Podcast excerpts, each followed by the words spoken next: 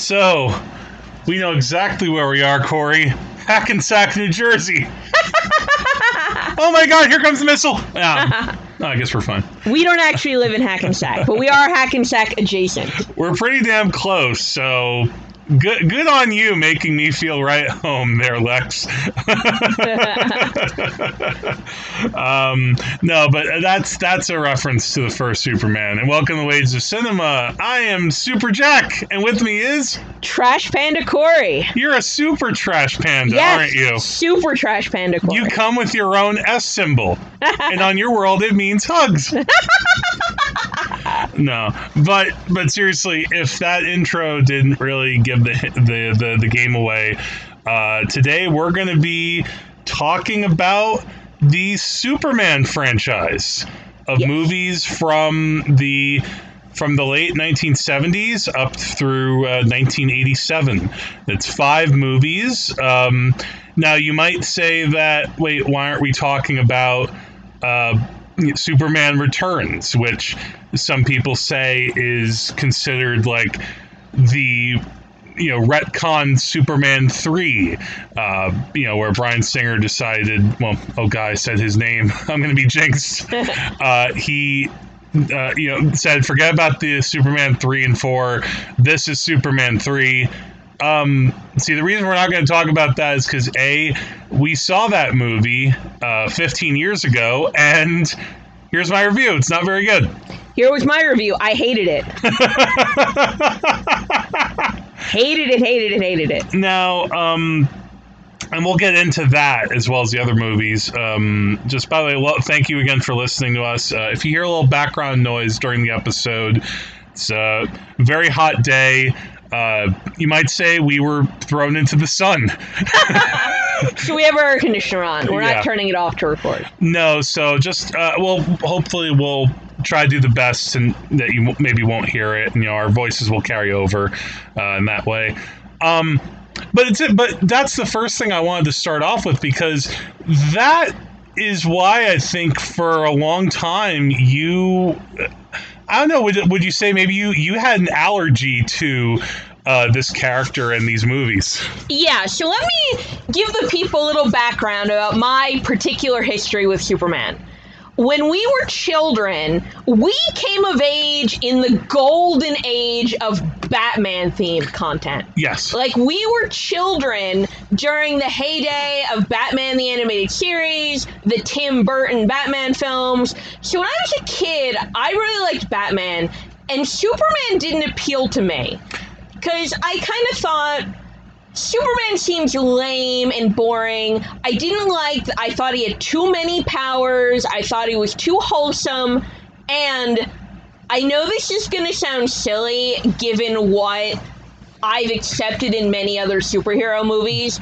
I just couldn't get my head around the idea that people who interact with Clark Kent can't figure out that he's Superman Yeah. just because he's Yeah. wearing glasses. I, I have, and I have this great memory of going to see Superman Returns, and I, I don't remember that real honestly that much from the movie, um, except you know it had a couple of uh, decent action sequences, and it was just way too long, and Kevin Spacey was. Oh God, that's another name. Oh, so many names on this podcast. But there's that one moment where Clark Kent does the thing with his glasses, and you poked me in the side and did a thing with your glasses where you took them off and put them back on and did like one of those things you do with your hands where you're just so frustrated about what you're seeing. yeah, so Superman did not appeal to me. And the very rare times I tried to engage with Superman content, I was disappointed. So. Yeah, I think well also too. I mean, there are other circumstances. I think with that. I mean, unlike you said, uh, like me, I had you know I had an older brother, and so like I didn't grow up with the Superman movies, but I saw the first two at some point when I was like a little kid. Um, I didn't see the other ones. So, and again, we'll, we'll get into how this leads into the podcast, but I had seen those and I, I remember enjoying them, but they weren't a big part of my childhood either. I was definitely more of a Batman kid. And I was equally of the mindset of yeah, I guess Superman's all right, but you know, he's not gritty. He's not dark. You know, and it it's oh, and also the thing too, you didn't have a dad that was really pro Superman either. That's true. Dad's not a big Superman guy. Yeah. He's much more of a Batman guy. He's much more of a Marvel guy than a DC guy, I in guess. yeah. And much more of like a Batman guy than a Superman guy. Yeah, so you didn't grow up with it. Like I think these movies, even though I could say there are they are kind of of our generation, they're more they're maybe more so like for Gen Xers. Yeah, and we are elder millennials. Yeah, elder, elder. We should have robes when we're saying that. We are the elder millennials, and we welcome you to the council. Um, but no, but then something kind of remarkable happened, which is in a kind of roundabout way, you did get into Superman. So And this comes through uh, a little um, guest cameo. Uh, hope you're listening out there, uh, guest star Matt. we I just want to take a minute to lavish praise upon guest star Matt. So I started watching the new Korey, he, he can't hear you. He's in the Phantom Zone. I started watching the new show on the CW, um, Superman and Lois, which is part of their kind of universe of DC properties, which guest star Matt refers to as the Beeboverse, named after one of the most delightful characters. Yeah. Um, now I forget. Did you start watching Superman Lois or Le- Legends of Tomorrow first? Superman and Lois. So here's here's why I have to lavish praise upon guest star Matt. So I started watching Superman and Lois, and guest star Matt watches all of these shows and blogs about them in detail, and his blogs are like chef's kiss spectacular. So I messaged him and said, I love this Superman and Lois show. And in particular, I was blown away by the charisma of the actors playing Superman and Lois Tyler Hoechlin and Bitsie Tulloch. They both just blew me away. Like, I was so in love with them. And so I messaged Matt. And then Matt gave me a handy episode guide to episodes where Superman and Lois had appeared in previous Beeboverse properties mm-hmm. before the Superman and Lois show. So I started watching some of those episodes. And originally the goal was just to get a little more like sweet Superman and Lois action. But then I watched an episode of Supergirl, the TV show. Starring uh, Bel- Melissa Benoist. Yes, and Melissa Benoist again blew me away. Like just one episode, I was like, Yeah. I am in love with this woman. Yeah. Now I've seen only little bits of the show, and I've seen the pilot of Supergirl. I wanted to see it so I could have you know something to say, and it she is just so adorable and so right for that character. Uh, she has that particular spirit of like a Krypton person. Uh, no, you- I can't call him a kryptonite because that's something else. Kryptonian. They're Kryptonian thing. Can we can we just call them like Kryptonish? they're not quite Krypton. They're not Kryptonians.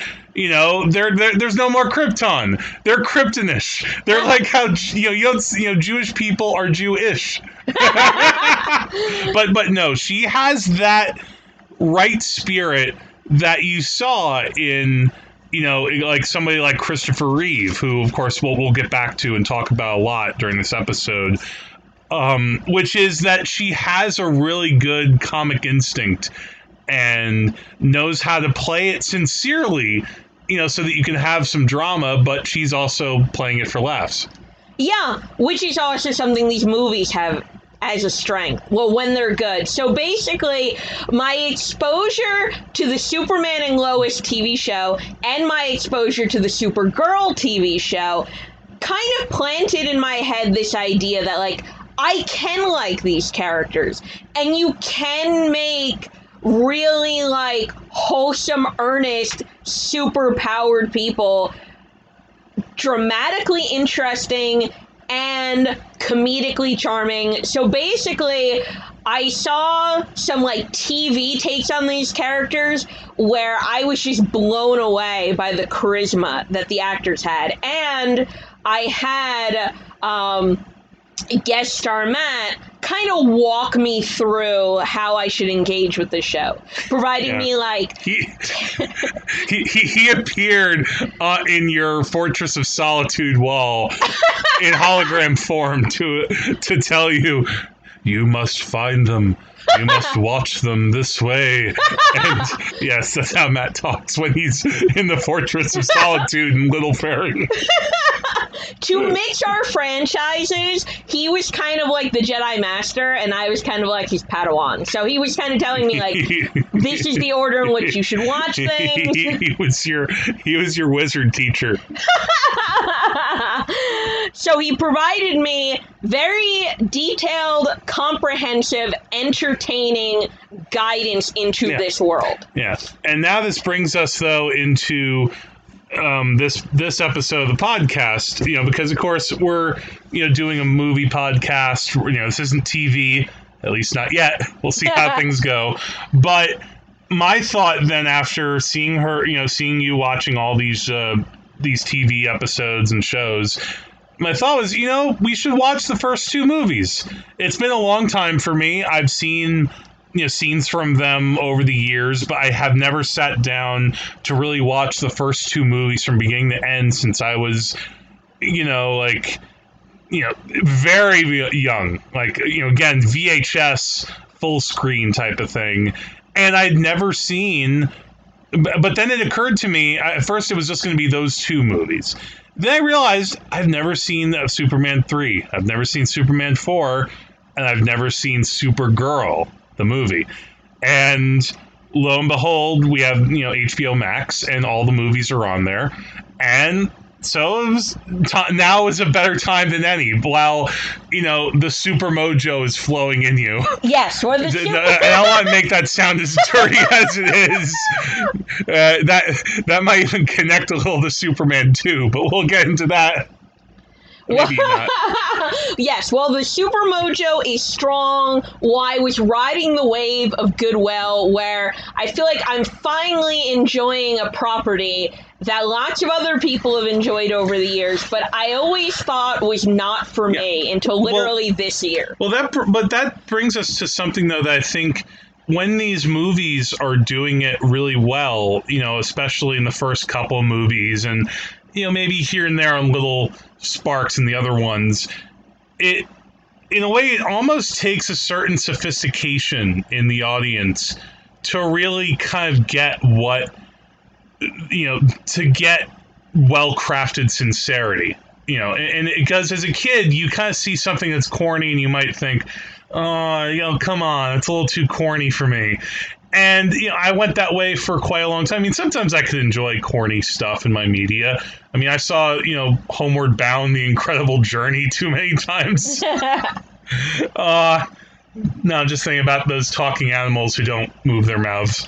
But anyway I think though, as like now we're at the stage as adults where I think I can just appreciate know, Superman and Superman Two in particular a lot more as these big spectacle movies that you know feature you know a really knowing sense of how to portray characters that that they walk a fine line uh, in particular with Superman and Clark Kent how if you go too far one way or the other, it doesn't quite work. You have to really make it so that the audience can kind of uh, see the wink and the nod that this is supposed to be these are supposed to be comedies, but there's a sincerity to the performances. There's sincerity to how they interact with each other. It it's it's you know it, it gets what these comic books should be. Yeah, so do you want to go straight into Superman 1 and talk about what we thought about it? That's uh I think that would Oh. probably be a good idea. I'm sorry, before you get into it, I just want to say at the outset these movies are all really old, so like spoiler alert for all of them. We're not gonna like dance around spoilers. The newest movie that we're talking about is over 30 years old. Uh, 30, well, yeah, almost 35 years old. Yeah, exactly. Like, yeah, the, these movies, um, you know, frankly, by this point, I'd probably be talking about Man of Steel, if, you know, and probably wouldn't even call for spoilers. But yeah, if if for some reason you've not seen these super movies and aren't, you know, are worried about being spoiled, you know, give a quick watch or even check out like one of the honest trailers for one of them or something. Um, again, they've been around a while, so fair warning if you don't want to be spoiled. We're talking about these in you know pretty full detail, just you know as movies. So all right, you've been warned, and now we're gonna move on. Right? Okay. That sounds good. Um, yeah, uh, Superman. Uh, I mean, what can you say? I think this is a I think the first thing to talk about this, and oh, by the way, the, the what a little history I think is worth mentioning first, which is that the history of both Superman and Superman Two, it's really just fascinating as far as just modern Hollywood goes and blockbusters, because like normally you think, all right, a lot of times a movie will just start out as one movie. You're just making Batman. You're just making Spider Man. You're just making the, this X Men we want to see if this works before we move on to other movies. And somehow, like the Salkinds, uh, I hope I'm pronouncing this right, like who bought like the rights to the Superman franchise um, in the 70s, they decided, I guess, with Richard Donner, the director, we're going to make two movies right off the bat, or that was the initial plan. And so they shot like a shitload of stuff for uh, Superman and Superman, what was supposed to be Superman 2. But then they stopped filming on Superman, what was supposed to be Superman 2, because they were a little worried. They're like, well, hmm, all right, well, we had this plan, but what if this doesn't work? And then Superman comes out, and it's like, oh my god, it's a big success. I don't know why I put on that voice for a second. I'm like Don Knotts. Oh my god, Andy, we got a big success on our hands.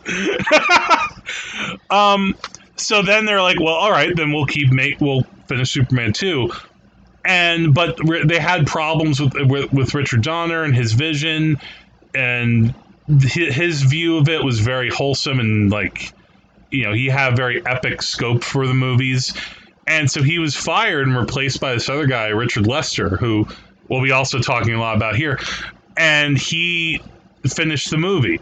And so it's interesting to talk about both of these movies and the first one because even though the first movie, you know, really works on its own, there's actually things in it that are supposed to that are supposed to be in Superman 2. Yeah, the opening of Superman 1 really sets up Superman 2. And I forgot I, I forgot that the two movies were shot back to back. And my in my naive naivete, I was watching the opening being like, wow, they rarely, I rarely see like someone setting up the sequel in the first scene of your movie. That takes some balls. and I realized, oh, oh, oh, okay, that's the plan. But in the moment, I was like, geez, that's that's kind of clever. Yeah, I mean, what was there to say? I mean, with Superman, you get the origin story. And by that, you mean, you know, you get a lot of origin story.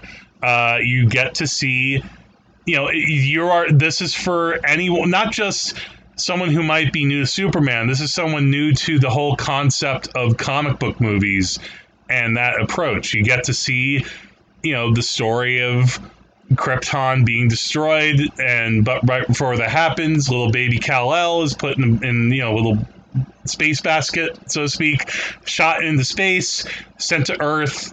You know, discovered by uh, Jonathan and Martha. Kent. Um, you know, raised uh, as you know from you know as a baby, and grows up and you know sees you know himself become kind of has all these powers. Jonathan Kent has his moment where he dies, and I want to get back to that in just a little bit. Um, and then you know realizes, oh wait, I have I, like there's like this little green thing that will lead me to my own you know, like backstory. And so that leads him into discovering who he is. Then the movie really starts. in a, in a kind of in a second wave, in the real wave, when he gets to Metropolis and joins the Daily Planet. Yes. Uh, I don't know if I set that up kind of a little. I know it's a little bit jumping all over the place, but I wanted to try to cover the ground of both the backstory and like the the story itself. Well, one thing I had to keep in mind, I like this movie a lot. This movie was my favorite of the Superman movies that we watched. Likewise, I think it's really good. My one criticism of it, though, is that I do think the preamble is too long. I like the part on Krypton. Specifically, it's the part where he's in Smallville that I feel like kind of drags as a teenager. Yeah, I, I can kind of see that. I I'm of t- I- feel a little torn on it because I think that does take up a big chunk of the movie, and you know, again, this is a movie that at least in the version we watched, there are different cuts of the movie. Uh, that you can watch. We watched the one that ran a little under two and a half hours, and the first forty minutes is all like setup. You don't see a bit of Christopher Reeve in the first like forty minutes of the movie. Put it that way. It's all like it's uh, the first part's on Krypton. You know, Marlon Brando. You know, not being able to play a bagel like he wanted. Uh, yeah, Mar- for the notorious story, Marlon Brando wanted to be a bagel. As well, because why not? He I wanted guess. to be a Jor-El bagel. um, yeah. Instead of like a glowing man, like which I guess he is in the movie. Um, so you have that, and then yeah, you have the scenes with Mom, Pa, Kent. I still feel like though it, it helps to have those scenes because a it establishes like tone and atmosphere. It kind of gives you a sense that this is who deep down Clark Kent is. It's like he, yes, he is Superman. He's had to kind of wrestle a bit with who he is. Um, but it also sets up how he could bring out this corny s- sensibility as Clark Kent. Like it doesn't come out of nowhere. He kind of grew up around people probably like that. And so again, even though he wasn't, he, you know, he kind of was too. And I, I kind of like that. I feel like maybe even some of that came from his dad. Yeah, and I think another thing that I said to you is the modern viewer has to keep in mind when this movie came out, we weren't steeped in a million superhero properties being released That- all the time. On, on the contrary, I mean, this is 1978. I mean, aside from, I mean, we were just on the verge of it. You know, you had Jaws and Star Wars, and but that was basically it. Like it was the 70s. It was a different time in American cinema. Um, you know, maybe a better time, but it it was. Yeah, people weren't used to it. People thought of comic book stuff. They thought of Batman and Robin on TV um, which you know is great in its own way, but not this. Um, so yeah, you need to be introduced to that milieu. Um, and frankly, though, also I think it's very important that you have the scene where uh, Jonathan Kent dies. Yes, that was a very good scene. And I also think it's pretty important, Zack Snyder, that Pa Kent dies of something that Superman cannot fix. Yes, yeah, he he's yeah. It's it's something where he just drops dead. That that's it. It's like some people will die, and in a strange way, you know, I think I wonder if that is meant to connect at all with maybe the end of the movie. Which I, I know we're jumping. I don't, I don't mean to jump ahead with that. I know we should try to go linearly a little bit. But you know, by the, at the end of the movie, Superman does something that's pretty like, uh, uh, maybe we could say desperate. It's a very big move. He makes a big move right there at the, near the end of the movie to save a life. Yeah. And I wonder though if maybe like if he could have like would he it, would he have done that for some for like Jonathan Kent or is it only something that he does for someone like when he knows he has all that power maybe he was too young to use it then and that maybe planted the seed like if I could have done something I would have I'm going to now go to this extreme to do it for someone else Yeah, that's I didn't think of that, but I think it's important for Superman's development as a man or as a Kryptonian who comes to really love humanity to also acknowledge that compared to him, humans are fragile in ways that he can help with Mhm. and also ways that he can't. Like Yeah. Superman can't help a heart attack. No, he also can't help people being jerks. You know, like the ones in Smallville who just make fun of him for, I guess, running really fast. um, but yeah, so that's a that's a good scene, and Glenn Ford uh, as Pa Kent, he gets a couple of good moments in there. Um, you know, if you've seen uh, Cliff Robertson in Spider Man, it's kind of a similar thing. It's like he's in and he's out, but he gets a little moment to shine. It's like a lot of people in this movie. So we get that. We get the setup, basically. We get to see the Fortress of Solitude. And yeah, then we really, then all that aside, now we get to Metropolis. And this is where the movie proper really happens. Is this where the movie starts to soar, to Uh, fly? um, this is where the movie saves the cat. um, yeah, I mean, it's this is where we get to see like you know, especially you know, now is as good a time as any to bring up Christopher Reeve yeah. and how like these movies wouldn't you wouldn't have a franchise without this one guy. It's it's not often you could say that. I mean, as much as I love Michael Keaton as Batman, I don't think he's like the one thing that made that franchise what it was or those movies what what they were. Like he was a big part of it, but there was a lot else going on. I, I can't see how else these movies would have succeeded without with with a different actor. I mean, could they have found someone else? Like possibly, but he it's it's like a master's class in acting. Yeah, the movie totally relies on him. Now, I know it doesn't sound like we're making any bold and original points to be like, wow, Christopher Reeve is fucking spectacular in these movies. But he is. No, he so is. He's so It- we- good. It's it's he's like one of these things where like you know. Eh, eh, I'm paraphrasing what Jack Nicholson once said about Stanley Kubrick. It's like everyone acknowledges he's the man, and I think that underrates him. yes. You know, it's like you, you see, and I think it's because he nails both parts, and it's a it's a tricky thing. Like, you know, I think that's maybe one of the th- one of the reasons maybe why. Well, I mean, it's not just one, but when you watch when we watch Superman Returns.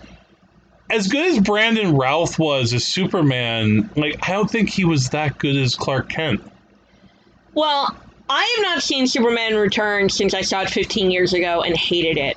I remember that 15 years ago, I was not a big fan of Brandon Routh's performance. However, I have seen Brandon Routh now on Legends of Tomorrow, where he is like a walking, talking charm offensive. and actually, I saw Brandon Routh play Superman in the Crisis on Infinite Earths, like Beeboverse crossover event. And he was great. So in Yeah. 2006, I remember being critical of Routh's performance Mhm. and thinking it wasn't very good. But having had the pleasure of watching him act extensively in Legends of Tomorrow and even seeing him play Superman again in the Beeboverse shows, it's it was obviously a problem with the script and the direction Yeah, I guess so. more than the actor. No, but but well, I mean, uh, maybe yeah, more so the direction. Yeah, I'm just saying. I, I think it's, but what I'm illustrating though is not necessarily like a big knock against Routh. As you said, yeah, he can be very charismatic. But I'm saying though, it, but it takes someone who's almost next level yeah, to get to that point and that's where it's also it's even in like it's especially noticeable when he has to slide between the two ca- uh-huh. people. When he when he suddenly goes between Clark and Superman in like one scene in one shot it's two eh, completely distinct people. And you know he's like a perfect like comic foil as Clark Kent. He's so like bumbling and yet there's something kind of innocent and sweet about him. And like you know, the the way that he just moves physically around Lois and actually, you know, I'm going to amend my statement. I think, you know, Christopher Reeve is like 75% of why this movie works. A lot of the rest of it is also, you know, Margot Kidder and Gene Hackman. Yes. And and a little bit of Ned Beatty, R.I.P. Ned Beatty, Miss Yodis. um, But yeah, Christopher Reeve's body language as Superman versus Clark Kent, yes. he plays them so differently in some ways, but you can also kind of see the core of goodness at the heart of both of them. And obviously, before we watched this movie together, um, I had over the years heard many people praise Christopher Reeve's performance in these films. I had read many critics. I had seen, you know, many years of where Christopher Reeve is great. And there was a, a little part of me that was a bit skeptical because there was a part I know that people, and I include myself in this, tend to overrate things that they see when they're children. Sure. And so I thought, yeah, I'm sure Christopher Reeve is fine. But you know, a lot of these critics probably saw this movie when they were kids and it imprinted in their minds and they're like extra sentimental about it. Also, there was a part of me that thought we know that like Christopher Reeve himself suffered personal tragedy. Yes. He got paralyzed in that accident. He died Mhm. young. And I also know that you know, culturally, we have this tendency to overrate the art produced by people who suffer personal tragedy. Sure. Yeah, yeah, no, it's it's like um oh, I was trying to think of uh hmm, of someone else. Well, it's god, this is a totally different kind of genre and even like medium, but like almost now I just this just popped in my head as you were talking. Eric Clapton, someone who, you know, maybe we kind of overrate him a little bit. Again, someone who kind of suffered personal tragedy So, but rose-colored glasses. Um, sorry, sorry, boomers listening. so yeah, like part of me assumed that like Christopher Reeve was fine and good, but even with all the like praise I consumed of his performance before I actually sat down and watched it, I was still surprised by how good he was. I remember Yeah. I said to you before the movie started, Mhm. Well, I doubt very much he's gonna meet Christopher Reeve is gonna Yeah. meet the high bar set Yeah. by Tyler Hoechlin. See, I didn't necessarily have that issue in my head because a, you know, I remembered like Christopher Reeve being so making such an impression on me even as a kid, um, and seeing him in other movies too. I mean, like he's he's appeared. You know, it's he hasn't just been Superman in his career. He was also in like this movie in the early '80s called Death Trap. Um, actually, he was in a movie that only exists because of Superman 4 uh, called Street Smart, which is pretty good. Um, so I've no he has the talent, but I think that for me, what was different was that I think, frankly, after the year that we've had, I needed Christopher Reeve's performance like Yeah. as a refresher in my life. I needed to see like someone who has such like a genuine wink and a smile, and you just go like, "Oh." But yeah. You- You feel like his performance in this movie is like a warm hug. Oh my god, that's such a perfect way of putting it. And you already mentioned the scene where he saves the cat and like delivers it. Oh, I gotta talk about that scene for a second, though. I don't know how many of you remember that. You know, it, there's a montage of Superman doing things like he kind of saves. He does a few different acts, uh, just in heroic terms. I think he maybe saves someone from falling off a building, stops like an accident. Again, I forget the full order. And the last thing that happens, it's like three things. And the third thing is he saves a little girl's cat from a tree. And you know, it's oh, it's so cornball. It's but it's perfect. It's it's beautiful. It's awesome. It's iconic. You know, it's what you wanted. The way he responds to the girl is just, you know, oh, chef's kiss. then the little you have this little moment that Richard Donner doesn't cut. He he stays outside. The little girl goes inside. You hear from outside her tell like her parents like, "Yeah, Superman saved my cat," and then you hear smack. Yeah. so, it's such like a non sequitur. The seventies, man.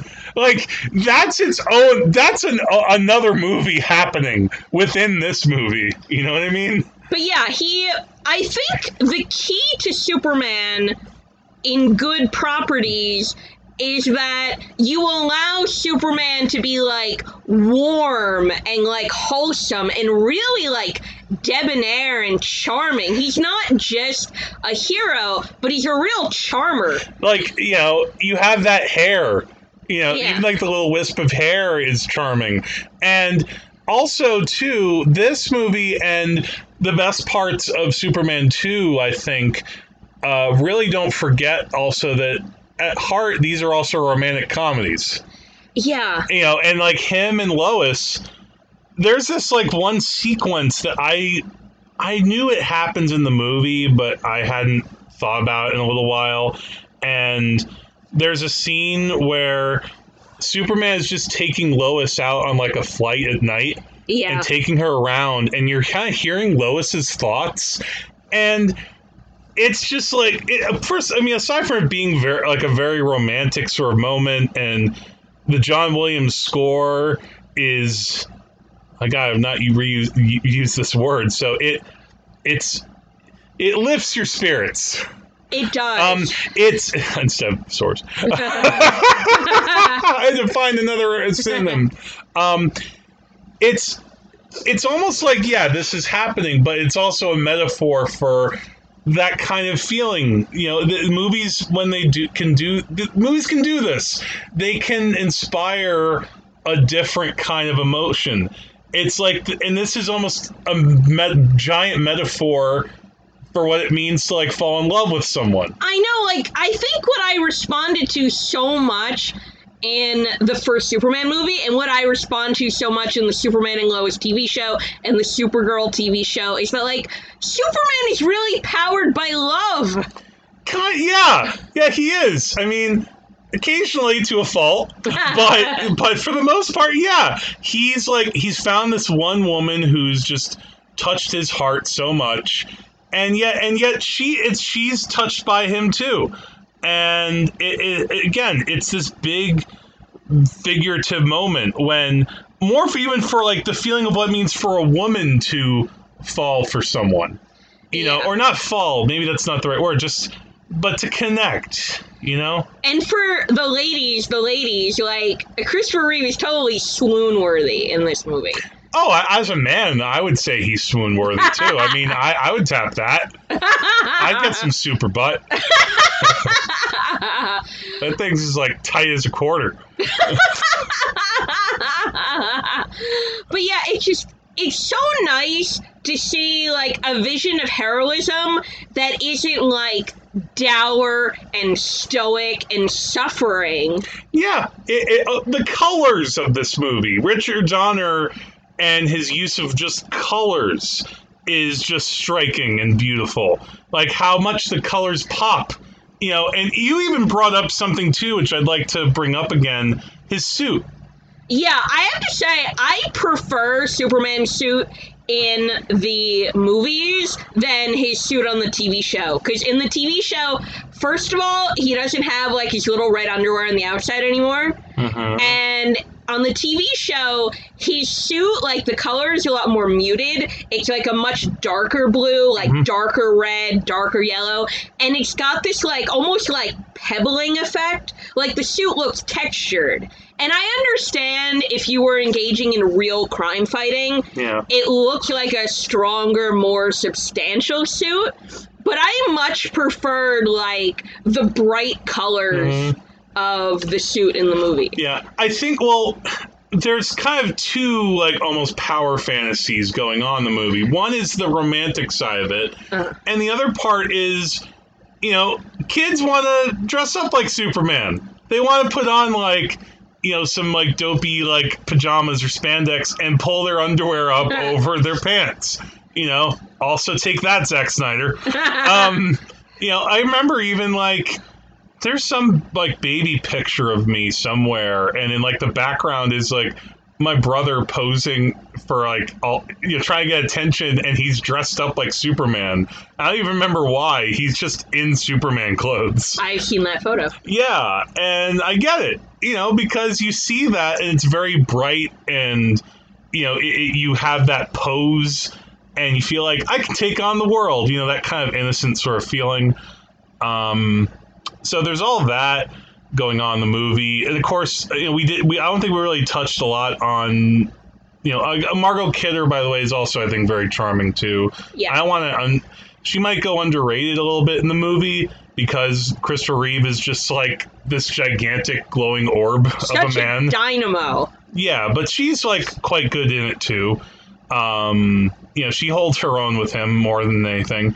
Um, but then I got to also talk about Gene Hackman for a bit. So good. He's So having good! he's having so much fun with this character. Him and Ned Beatty, like they're in a way almost in their own movie, but it's of a piece with this movie, and it's like their real estate scheme is just so silly, but it's just like this is the kind of like supervillain plot I kind of want more of in movies, where yeah, you're kind of trying to take over the world, but it's in a very goofy and eccentric kind of way.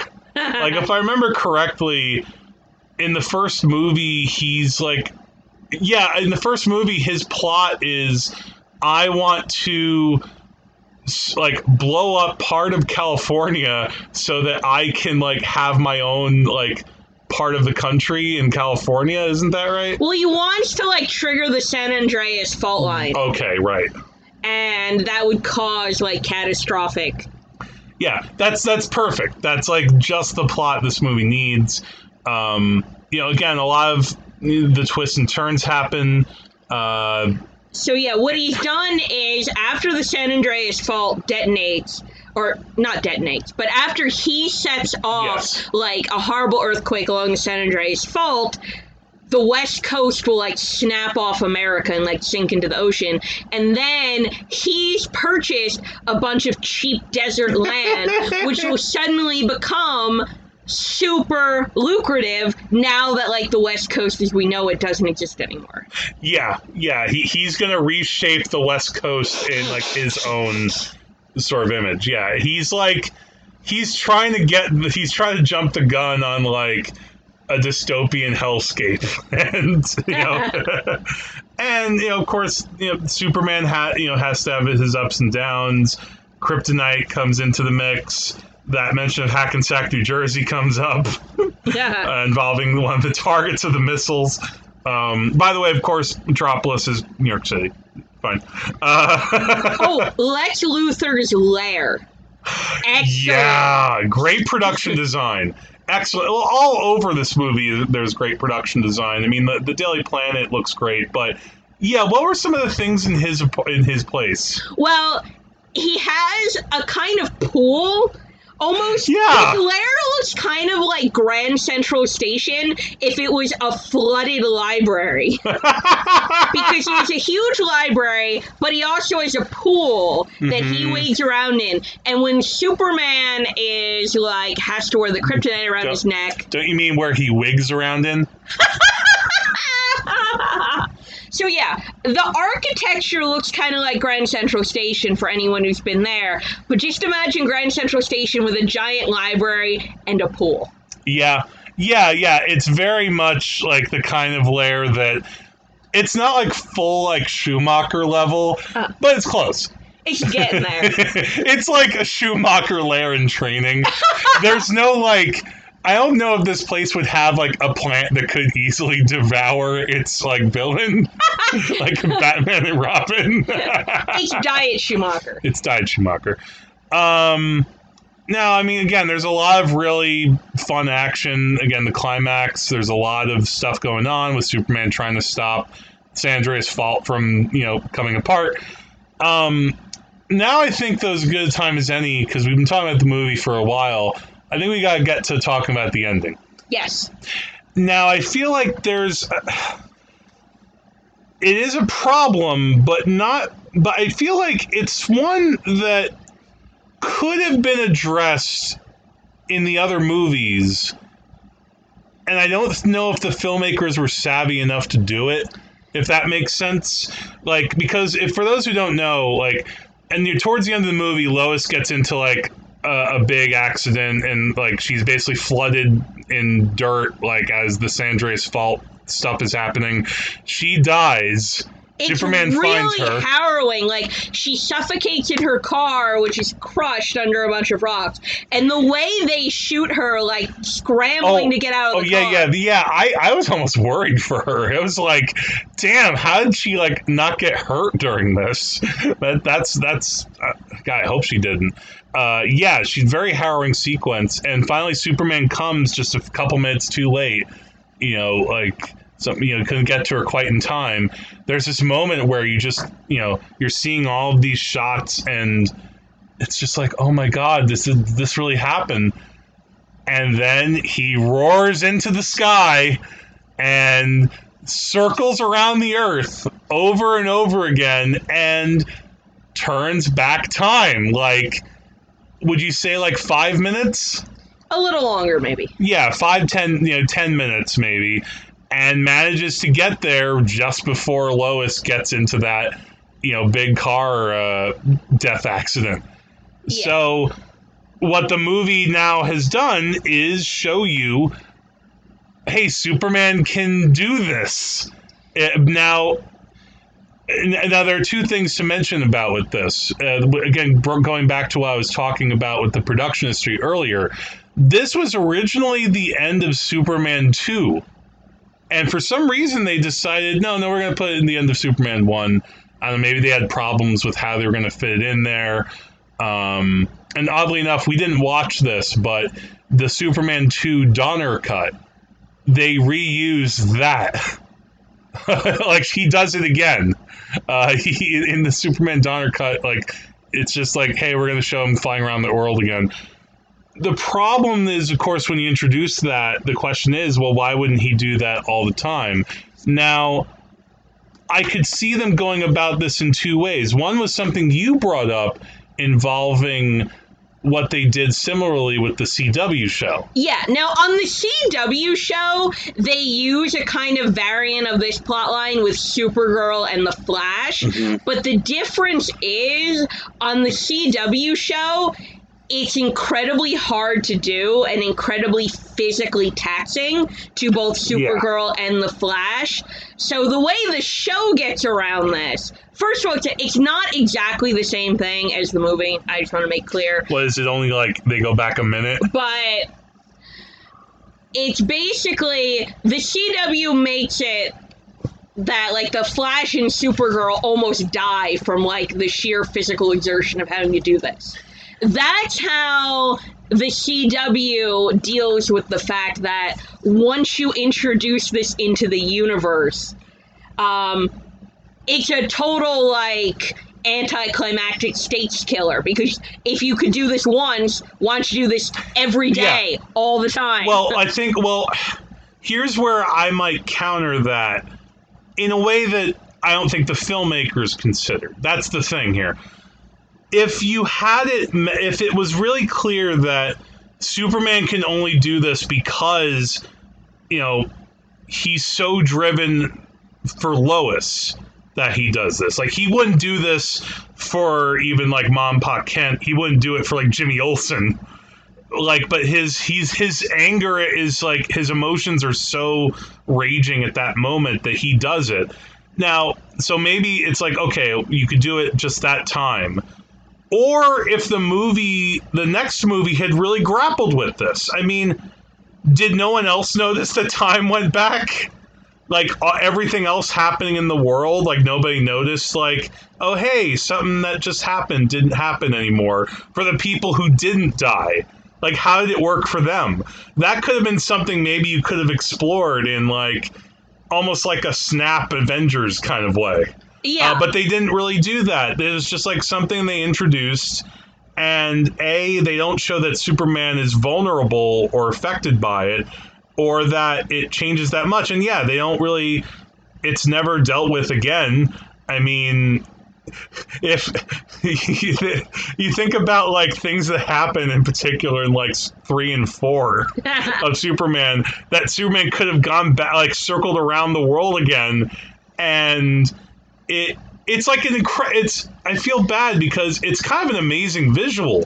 I feel like emotionally it has like such a it, it packs a wallop, but then logically it it doesn't hold sand. No, that's a perfect way of putting it. It has emotional power, but you can't just drop something like this into your movie and have it work logically, especially because none of the other characters address it. Or even if it's like just for Lois, why wouldn't he do that anytime Lois might die? yeah. And how far back can he really go? Yeah, yeah. It, it's it's a it, it is the one thing keeping this from being like among like the best superhero movies for me. Like it's up there, it's pretty close, but it's not quite there because of that. And I feel like this is the kind of thing that you wouldn't see in a superhero movie today because superhero movies today Oh. are much Oh, are you- more attuned to things like, okay, what does this mean for the franchise going forward? Oh, oh, Twitter would have taken it apart in like two hours. Like, I think the studio would have gone back and like changed it just based on like reactions to it. So, So yeah, so that's that's an issue that it, and it's a shame. I wonder how they could have gone around it. Maybe just not have tried to kill Lois Lane well, it, so you don't have to go to that length again or if you're going to make it more thematically cohesive like i said i was trying to piece it back to the jonathan kent death that he couldn't save him then he could save now but it's again but it's dropped like a bad habit Yeah, well, I told you the CW, which again, this when the CW did it, it was more about stopping time than going back in time. So it's not a perfect Yeah. apples to apples comparison. But on the CW show, the way they dealt with it is they showed us our heroes can't do this all the time because it almost kills them doing it. Like the sheer effort extend expanded. i think that it's donner like as a director richard donner wants to have that epic effect but he doesn't really seem to understand like the like the more like comic booky nature of that Yeah, they're just lucky that the rest of the movie is so good. Like in a Oh, yeah. lesser movie, I feel like this ending would be a deal breaker. yeah yeah no no no it, it absolutely uh, yeah um but again but it's still in the very end of it you know you get a nice little moment i think at the end with clark and lois and then you get that moment where clark's up in space and does that move which they repeat at the end of each movie. You don't really get that anymore. I was thinking about that.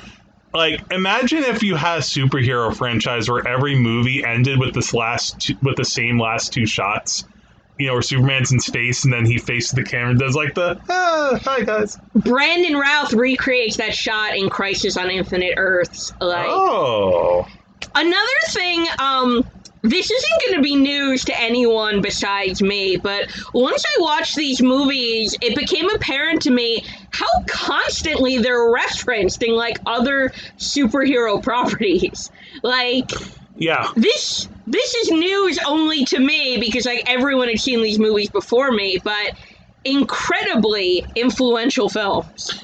well yeah well you gotta remember people as you as we said earlier people didn't have anything else this was it like this was finally like a breakthrough i think for a lot of people who um you know only saw comic book movies or comic book properties as you know stuff you put on TV that is meant for kids. You know, a lot of times the animation that was done from anim- from superhero stories was incredibly cheap. I don't know if you've ever seen any of the animation from the the Super Friends TV show from the 70s. No, never. Oh my god. It's like it If I show that to you after we're done recording, you'll be like people watch this, and I think a lot of Gen X would be like, "Yes, yes, I did. We had nothing else." And it's like animation that moves like you look at me right now, like I'm going to save the world. Look at me moving my arms like I've this. heard of the Super Friends. Yeah, like well, that's where you get like you know Aquaman in like his classic outfit and, and stuff like that. Um, but I think this is a good time any to jump into Superman two, Yes. um, which um, I I think in my general top line thing to say tell you about Superman two is Superman two is good. Superman two is overall good movie that has both really fantastic stuff on par with the first movie. and Some stuff not. Some stuff really not. Yeah, my feelings about this are a little conflicted because most of Superman 2 I like a lot. I think most of Superman 2 is really good. But there are two problems I have with it, Yeah. but they're big problems. They're, they're pretty big to, for, for me too, absolutely. And I think that one of them could maybe be explained away just based on, from my understanding of how, like, weird and cryptic like the Superman mythology can get in the comics. And but the other problem is just really bad like screenwriting. Um, now, of course, the good stuff, you know, Reeve and Kidder still great together. They, in particular, they have like this whole like series of scenes up in Niagara Falls where like Clark and Lois are on assignment, and you know, I'm not again no spoilers here. It's just the movie. You know, Lois discovers after some deep thinking. Wait a minute. This doesn't seem right. Hey, wait a minute. I, you you're really Superman, aren't you? Oh no, I'm not. Oh yeah, I'm gonna jump into this like river. Now save me. And finally, it's revealed in the next scene. Oh yeah, no, you're you really are super. I am Superman. And I I love that like finally they have that moment together. That's it's handled very well, and you know that seems to be like okay, so now this will be the movie. Um, and of course, there's another movie going on that we'll get to um, in it, but the the problem comes in though where for some for weird reason Superman can't be with Lois because the like Kryp- Kryptonians in his Fortress of Solitude tell him no. Yeah, and the movie never tells us why is he listening to these holograms of dead Kryptonians? and Yeah, like these holograms of dead Kryptonians that can still tell him what to do. Um, in particular, like I think his mother or someone like that. Like they in in the reshoot, like they could they didn't get back Brando for I don't know what reasons. Like he was there in the first movie. I don't know why not in this one. You know, not enough bagel money. um, but yeah, he yeah. So it's like he, he there's this whole midsection of the movie where Superman goes into this like chamber in his Fortress of Solitude so he can lose all his powers. That way he can be with Lois at a time when he has to save the planet. it's so dumb. I don't mind that they have Superman lose his powers for part of the movie. That's not the problem. It's why he loses his powers for part of the movie. Well, That's very dumb. Well, no, no. I mean, yeah, that that is dumb. Like I just, but it is still questionable why that's even there Yeah. in his Fortress of Solitude. That there's like a little ca- like place where you can like just turn on and off your superpowers. Like, why is that even a thing? I mean, the whole idea with Superman is, you know, he's a Kryptonian on Earth who gets his powers from the sun. But you go into this little chamber and suddenly you're not, you don't have those sun powers anymore. There's a lot of world building in all of these movies that's very half baked by Well- modern standards. like by that logic, could he have died just by like if someone shot him? I assume so. I mean, he gets his ass kicked by that one guy in the in the restaurant. There are other ways that you can have a Kryptonian temporarily lose their powers. Like in Supergirl, they do it when um, basically prolonged like non-sun exposure. I don't know how to phrase it, but since the powers are drawn Well, from well, now you're making me think of Superman 4, so maybe we should save that. but you know what I mean? Like, if they wanted to do a story about Superman losing his powers, there is a way they could have done it yeah. that's better than what they choose to do in this movie, which is just bizarre. Is it like, well, I wonder if this at all goes back to, like, I, I'm not trying, again, I'm not trying to defend, like, the storylines and, and stories in these movies, but ultimately, I mean, we, we know the, the, the origins in the Superman mythology, it's Jesus, you know? Jesus is sent to, you know, Jesus sent to Earth, raised by human parents, discovers when he's a teenager who he really is, jump ahead to when he's adult, he's now saving people. And I guess, you know, with Jesus, he also, like, Jesus couldn't really have, like, a woman, like, consistently, I guess. But that seems to not consistently be the case in Superman stories, in particular in Superman and Lois. Yeah, so what I was so excited about with Superman 2 was we were going to be in Metropolis from the start. Cause Yeah, and thing, we are. My thing with Superman 1 is the preamble is so long, you only get like an hour and a half of adult Superman Metropolis time. And I wanted like even more Lois and Clark scenes because they play off each other so well. Thankfully, Superman 2 gives us a lot of choice, like Lois and Clark banter. Yeah. Like the first half of the movie, I'd say, is like it's it's continuing off the first movie very organically. It takes the story where it needs to between them. You know, and I like that again. She discovers who he is. He doesn't hide it. But again, but yeah, but then the movie does that thing of I need to not have my powers in order to be with you. No, just stick to the status quo, man. Yeah, how about keep your powers and your woman? Yeah, wh- why is that the problem? I don't get it. I mean, it, it, it It's contrived. It's just it's a complication for the sake of a complication that is given no organic reason to exist. and it's well, it's also there too because of our villain plot, which, to be fair, is pretty awesome. Oh, we it's didn't, so good. We didn't even get to this yet.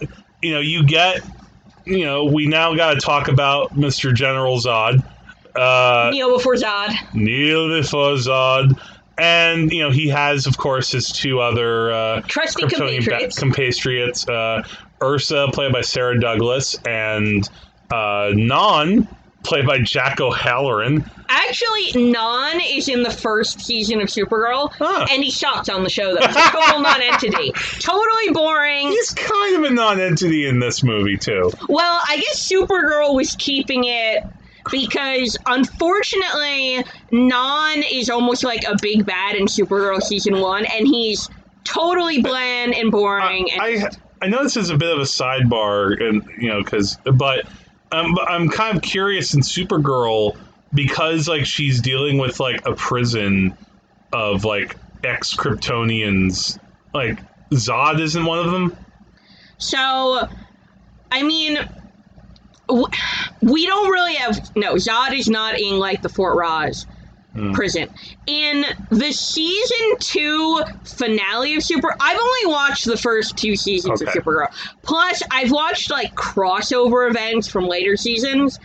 In the season two finale of Supergirl, um, the big bad from like one of the big bags from season two, this Daxamite queen named Rhea, performs like a brainwashing on Superman using a special type of like brainwashing silver kryptonite. Uh huh. And Superman, in his brainwash mode, sees Kara as Zod. Ah. So Zod does exist in the Supergirl universe. All right, maybe you just haven't gotten it. Um, but- gotcha. Terence Stamp, Oh, so good. so good. It, what I love about him so much, he's like, he's just so bored with human beings.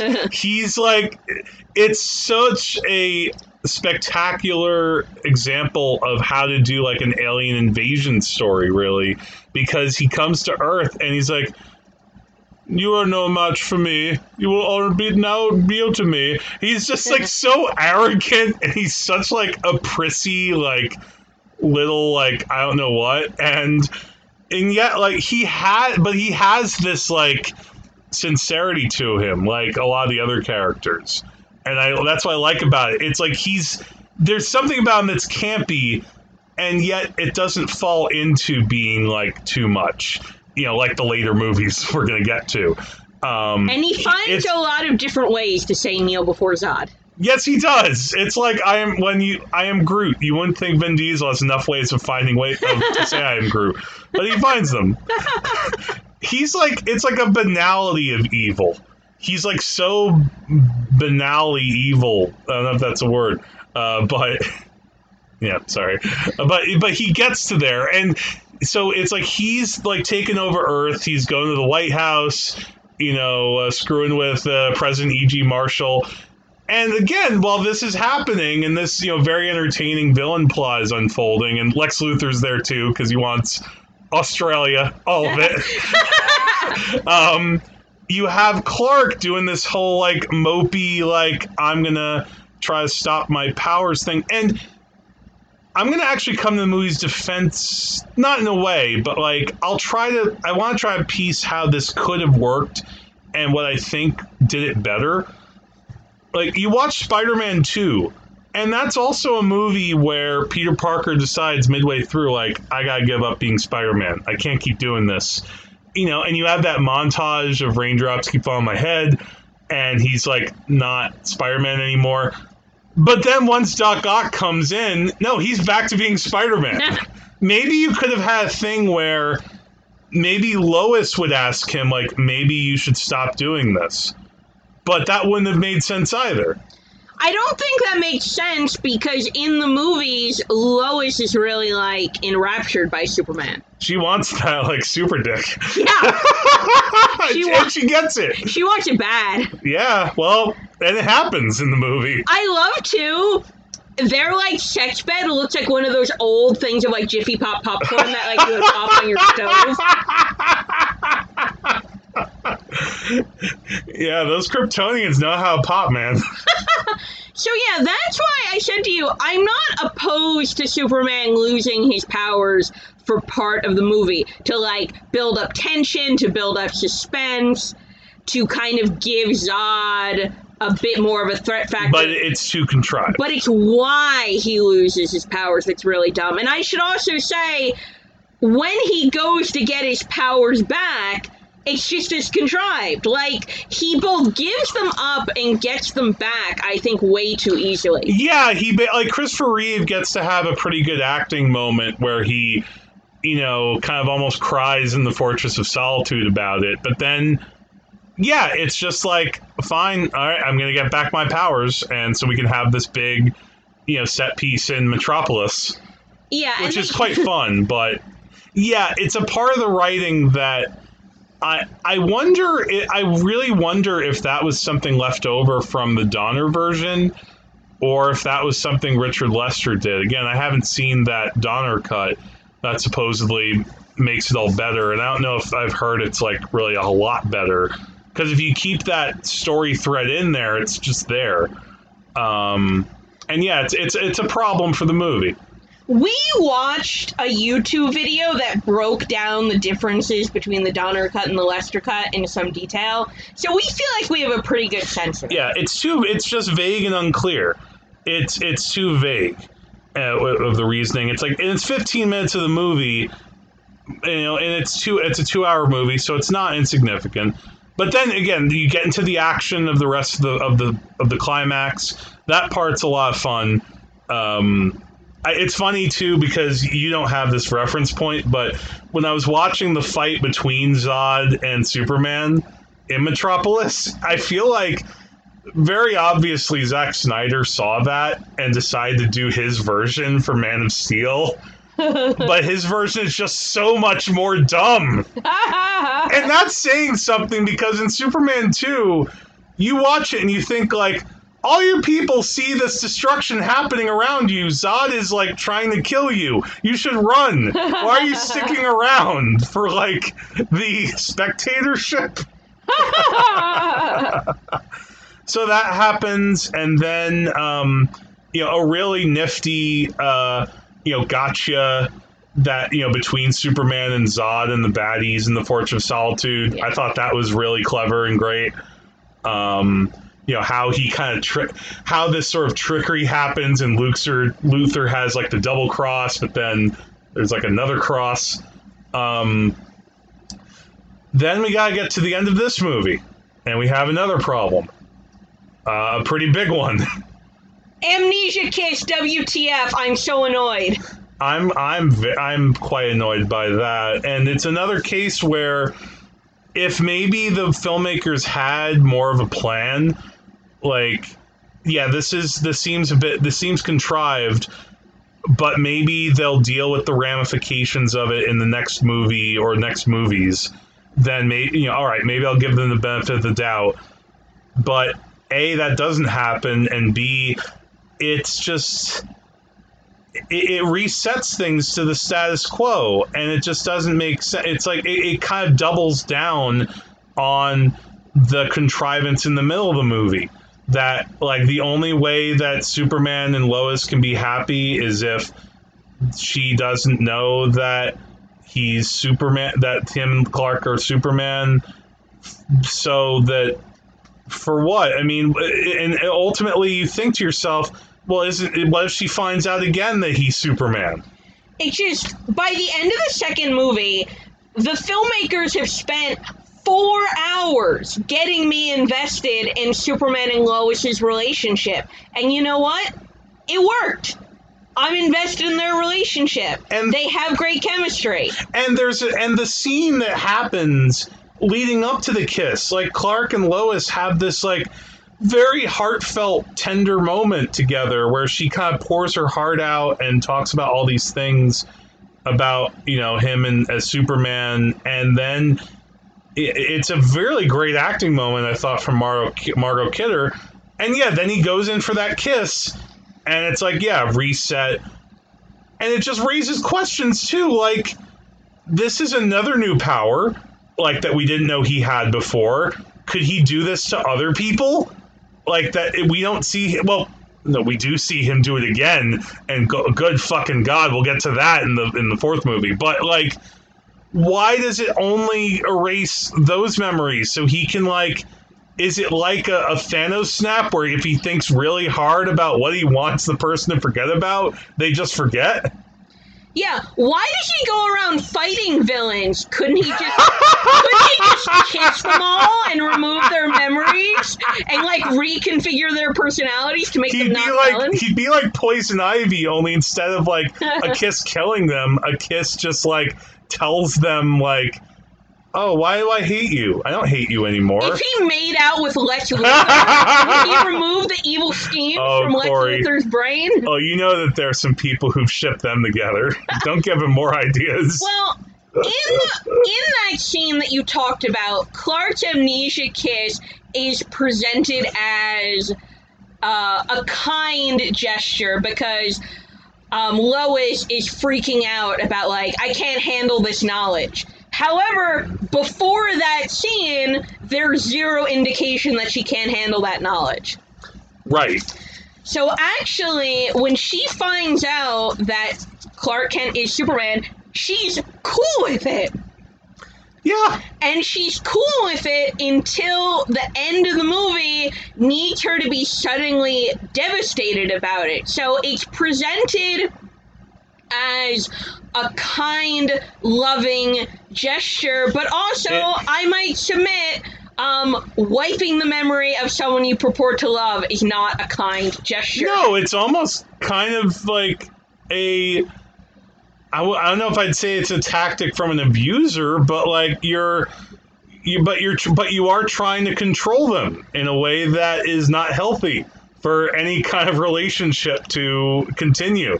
I mean, yeah, it, it'd be one thing if she was really having problems. If it was more in the story that maybe once she finds out that Clark and Superman are the same, maybe she really like starts to worry for him in some way that doesn't make sense, but you know, whatever she's, you know, uh, reasons. And maybe he does it to do like the Spider Man thing of, I need to protect you from, you know, what, you know, the people that come for me. Like that type of reason that Peter Parker often will break up with Mary Jane and not want to have a relationship. But this movie doesn't really have that. They just seem good together, and then it's suddenly like, smooch, bye. Yeah, it, Bye, bye, Felicia. it's one scene where this angst comes out of nowhere, and Yeah, like I said, I don't think even. But the the the problem is though in the Donner cut that it's. I don't think they have the amnesia kiss in that. Do you remember that being the same in that? I think that they just again repeat the thing around the, the world. kind of like the ending of the first movie, it's clear to me that the filmmakers didn't think about the ramifications of the amnesia kiss at all. There's No. a lack. All of these movies, they lack a kind of like macro perspective that franchise filmmakers have now. No, maybe that's it too. I mean, ultimately, they might say, well, come on, these movies are for kids. But kids are not dummies. You know, I would have, if I would saw Superman 2 when I was like eight or nine, I'd argue the shit about this movie with my friends and about why that might be messed up, or they'd say why it's not. And, you know, very dumb arguments would ensue. Um, but yeah, the, the problem is, yeah, the ramifications aren't dealt with by the future filmmakers. It's like, uh, you know, it's it. It's imagine if Last Jedi had like a really stupid ending, and they didn't deal with it at all in the other in the next movie. Well, I know they didn't deal with anything in the next movie, but Yeah. you know what I mean. All right. Well, this gets us now into the next movies, and I mean, I feel like these next ones. I don't know if there's more to talk about or less because these now we're getting into It's gonna be Uh, a pretty rough road from here on out. it's a pretty rough road. Um, good old Superman 3. Uh, this is where we start to drive off the cliff, folks. Uh, we're driving off with the cliff with good old Gus Corbin. Uh, and this is where um, the thing that's really strange with Superman 3, and this is more so after we just finished Superman 4, like, you really could just skip Superman 3 and it doesn't really affect like anything. Yeah, It's a soup it's it's weird cuz it's a self-contained movie. It maybe just has the it has a little bit of continuity just in the sense of the rest of the Superman like myth like series like in some parts, but it it, it's a weird it's such a weird movie though because i think the director wanted to, this was a different director working completely on his own this time. Again this is like richard lester. He's not beholden to what richard donner was doing before. He didn't have to kind of frankenstein a movie together like he did with superman 2 this is all him. And what he came up with is uh, I, I, it's it's like so baffling. I mean, it, how do you describe this movie? Superman 3 was so convoluted and bizarre. I literally had to consult the Wikipedia plot summary for the movie as we were watching it. As we also did for Supergirl, and we'll get to that Because too. I literally couldn't understand what I was watching. I could understand it to an extent, but it's like, as I said in my Letterboxd review, you know, that is a bad script fit. it's it's the biggest issue. There, there's so many issues with this, but ultimately, like, and what sucks is, you know, Christopher Reeve is still, you know, he's still there as Superman and Clark Kent. He's still fine for He's the most part. good, yeah. He's so good. And later in the movie, like he becomes kind of like bad Superman uh, for reasons that are kind of weird and convoluted, and we'll maybe get to that. But like, I enjoyed him as bad Superman, and and I know that I might I might be in a minority of people who see this movie and think he sucks in those scenes. I'm also the guy that kind of enjoys Tobey Maguire in Super in Spider-Man 3 when he becomes bad. It's awesome. I would say I think Superman 3 is a bad movie. I don't like it. Uh, it's pretty hard to sit through, but when Superman quote like goes bad, it's really fun. I think that what my thing with the movie, I think it's a little bit more of a mixed bag ultimately, and I come out on the negative side of it. What I say about it is that it's almost like it's like a series of comic books from a run that have been kind of stuck together. And when you read like a run of a comic book, sometimes you don't get the same author writing it, and sometimes you get other artists that come in, and it's like different people come in and out, and there's no clear plan. And but you could see where certain ideas maybe were pitched like to DC and got some laughs and got some like ah okay that's not bad, and you know it's like it's lurching forward after that like spectacular junkyard fight the junkyard fight where Dark Superman battles like Clark Kent yeah is so good. It's like this perfect little like short film buried in this pretty bad film. That's a good way of putting it. It's like it's one of the highlights for me of like the whole franchise, just in like how it's staged and how like funny it is and how like you almost feel the tension of what the hell is going to happen here and the whole design of the junkyard, how Reeve is playing off himself. Like it's so it, it, it's spectacular. But then you also have a whole lot of Richard Pryor in this movie that makes no goddamn sense whatsoever to the point where like the plot of like part of the plot of this movie became a punchline in the movie Office Space. I mean, like you have like the pro like he's like I think one one of the key issues here is like the studio thought like we like oh Richard Pryor likes the first super su- first two Superman movies let's put him in this. First of all, no.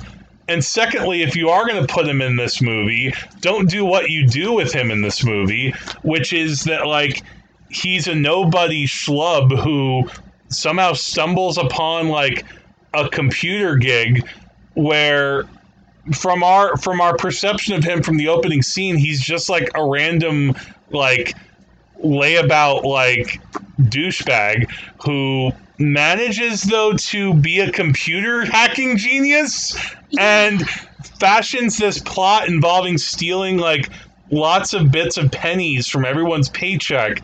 And then he finds that he's like now made a shitload of money. And so then he's brought in by Robert Vaughn uh, who's like this you know conglomerate you know business owner uh, evil guy and he has a plan involving hacking into like oil systems and he it it, it it's I it- don't understand the- it the- even having the- seen the movie. the, the movie I said before, it to you when we were watching it, it stumbles around like a drunkard. It, it's or it's like somebody on coke who's riding like up an elevator, up and down, up and down to hell, and it, it's and there's the thing about like wrecking the coffee crop in Colombia. and he's trying to spray like an oil tanker all over the ocean, and uh, it, it- yeah, yeah, yeah, the coffee crop. Where's all this coffee stuff comes in? So, yeah, he's it's gonna- a Superman movie. He's gonna control a weather satellite to destroy the coffee crop in Colombia so he can like control the trade in coffee, but he's also controlling the oil.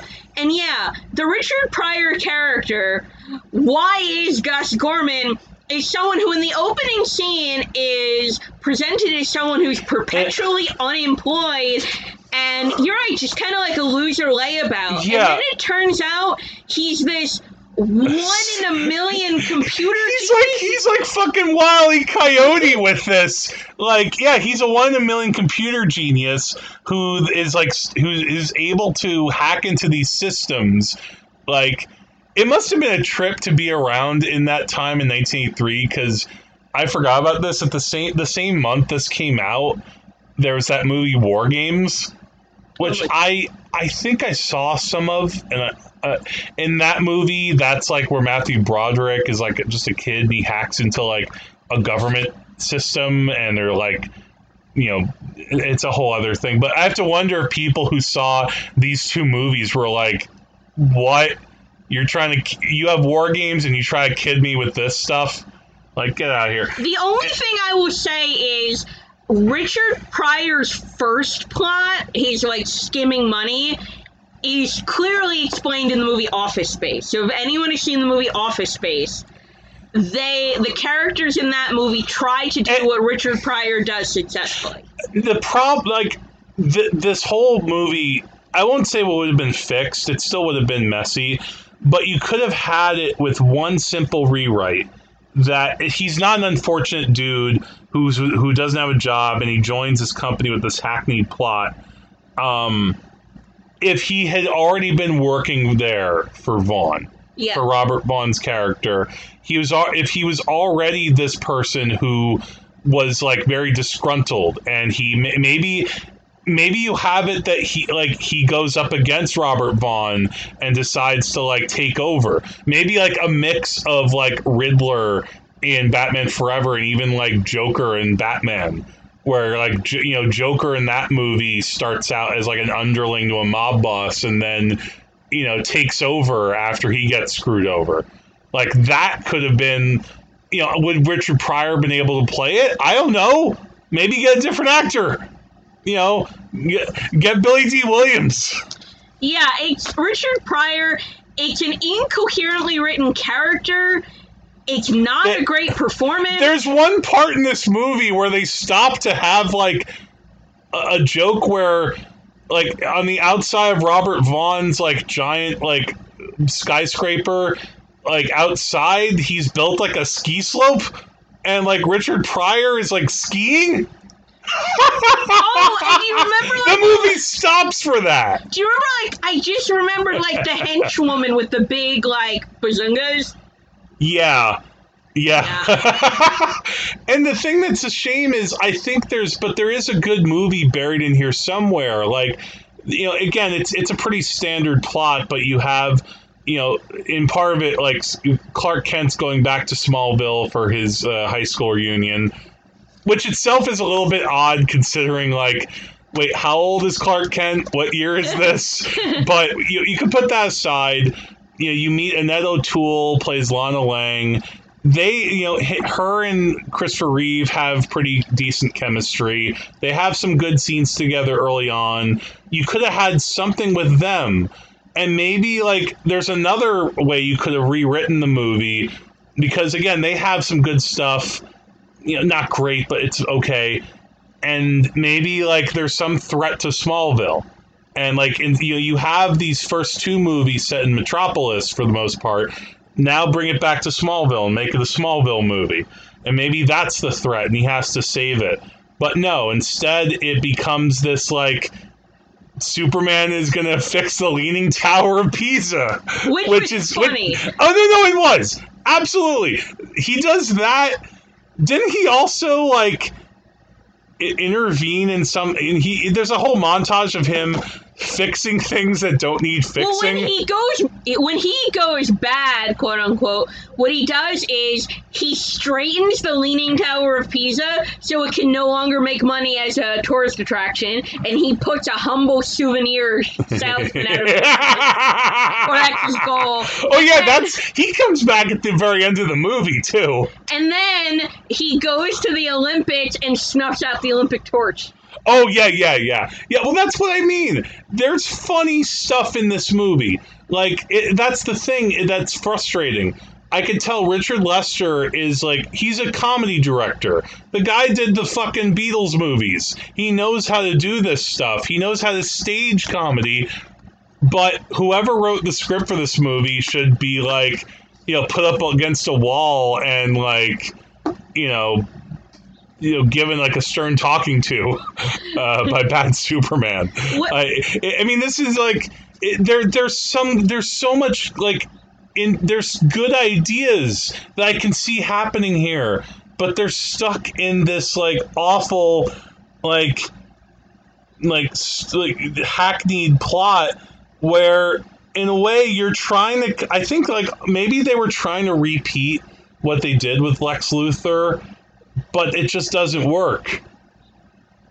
No. You know what I mean? Like you already had like the rich businessman who's trying to do these convoluted deals, but at least with Lex Luthor, it's pretty clear cut. He wants to like do this damage so he can buy this land. Okay, pretty stupid, but it works for Lex Luthor. clear. It's clear. With this, it's like we're gonna have coffee beans, we're gonna have oil, we're gonna do this and that.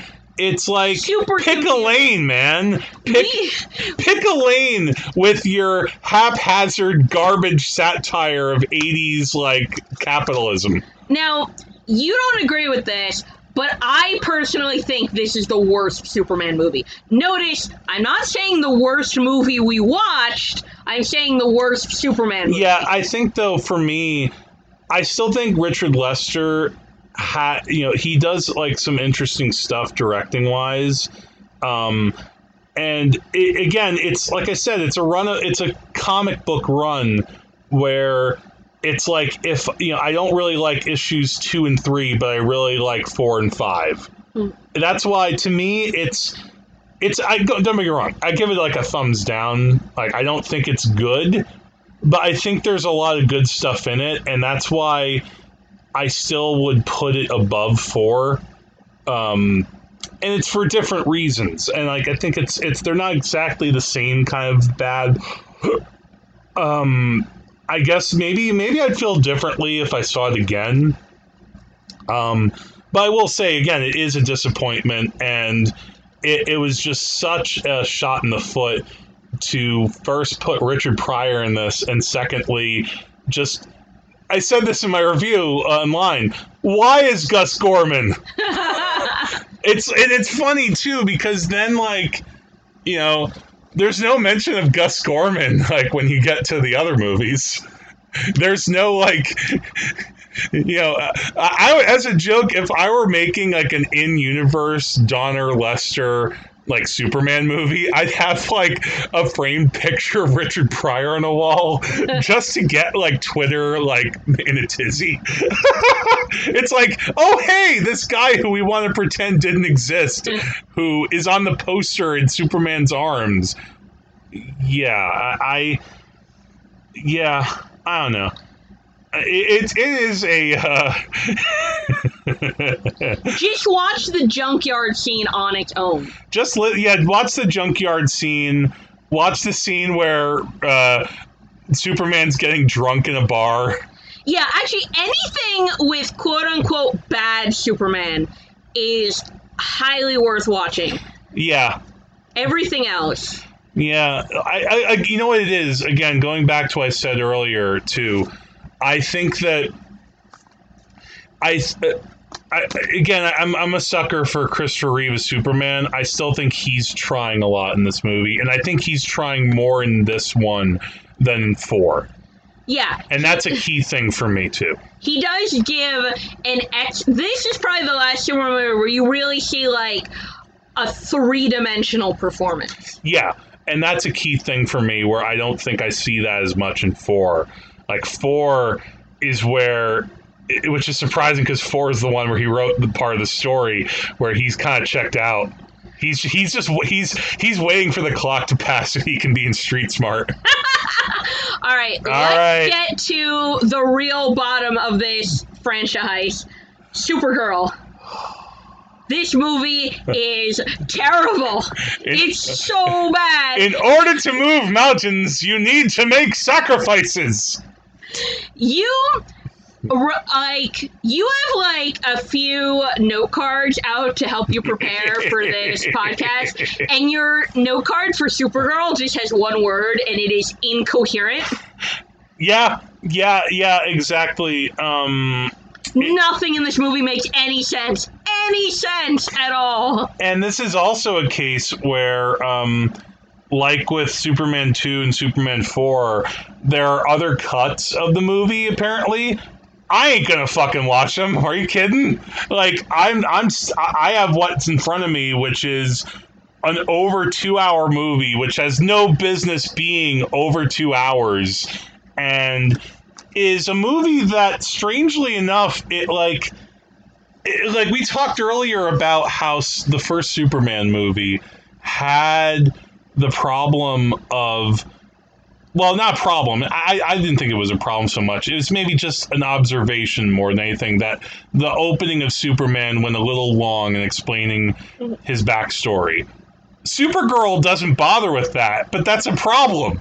Supergirl gives you no backstory. Literally, the only reason I had any idea of what was going on was because I had some familiarity with the TV show. It's almost like if you thought the third movie was fueled by cocaine. No, no, Supergirl is fueled by like the the mountain of cocaine from Scarface. Like that makes a reappearance here um, from other movies, and it's a sentient pile.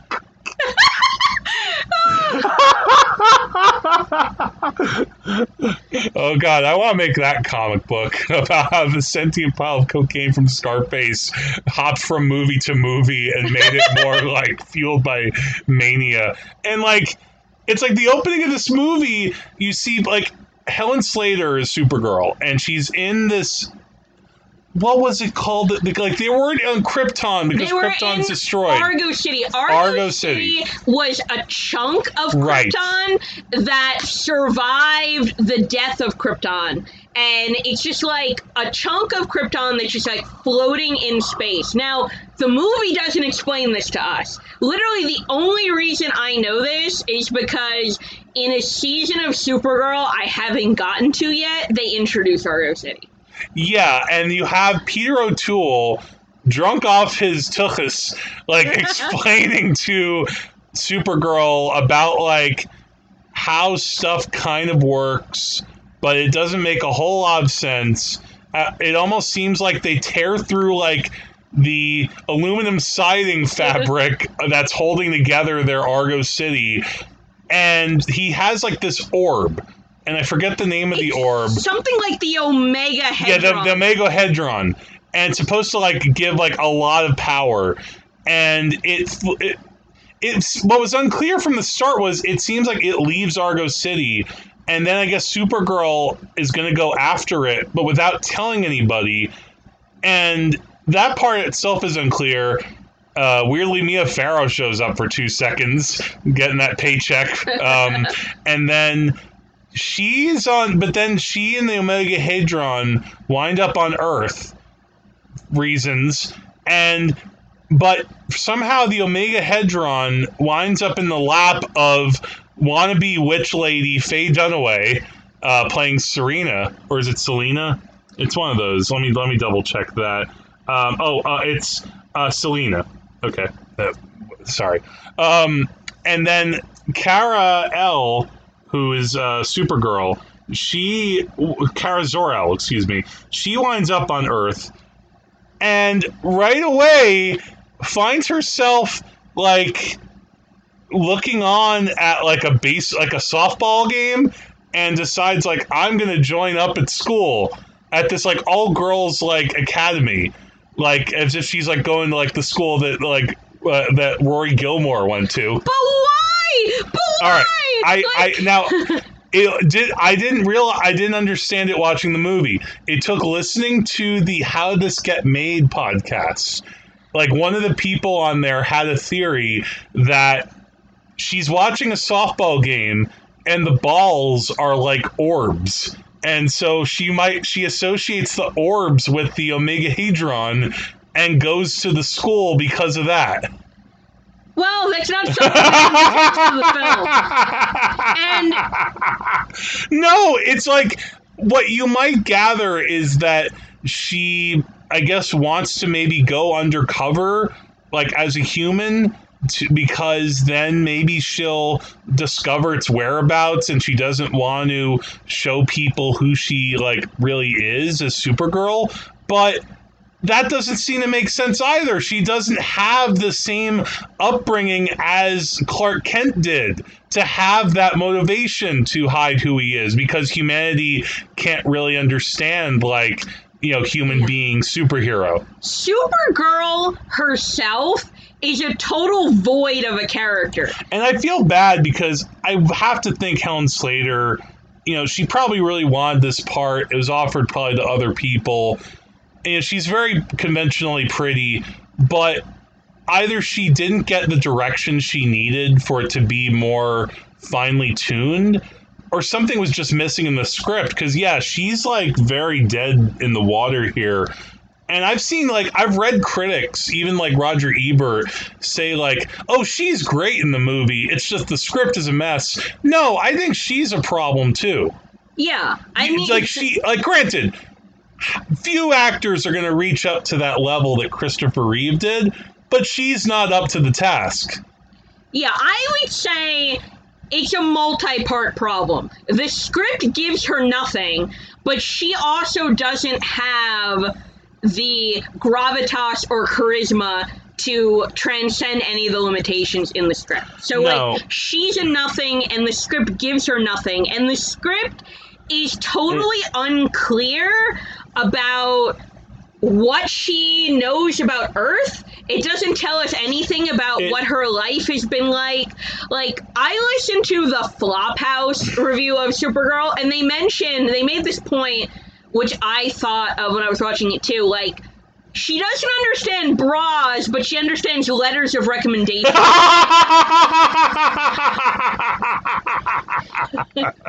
well, Korey, any student understands that.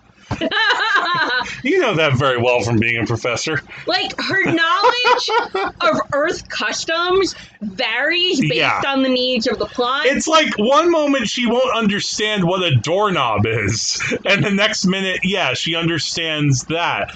Yeah, it's very like touch and go. Like I I don't understand like are we supposed to find it like funny in like a fish out of water way that she doesn't understand this stuff? Like I made the comparison watching it like I thought of the movie Splash, where also, well, for- forgive the phrasing, fish out of water, but you know, in that movie, that felt like a better version of what Supergirl is trying to do here. Um, where like a girl is out of her element now in like this like human world that she can't seem to adapt to. Um, also with a romance. Um, and the romance here is just really weird because it starts off from Sel- Sel- Sel- Selena, the Faye Dunaway character, seeing this like like landscaper uh, played by uh, oh god, what, what was his name? Hart Bochner, who you might remember as Ellis from Die Hard, uh, and it's like she wants to put him under like her like romance spell. And he that's where you get the first real action set piece of the movie involving like was like a runaway tractor or a tire or something? Bulldozer. He, bulldozer. He's carried in like the mouth of a bulldozer, and what happens is he is the groundskeeper of the boarding school where Supergirl is inexplicably enrolled herself for no discernible reason, and Supergirl is kind of chastely pining for him from a distance. Faye Dunaway wants to enchant him with a love spell, but the way her love spell works is he will fall in love with the first person he sees. And when Faye Dunaway like enchants him, she thinks, okay, I'm gonna put this love spell on him, and the first person he sees will be me. But ruh-oh, the first person is actually Supergirl. So I like your Scooby Doo impression.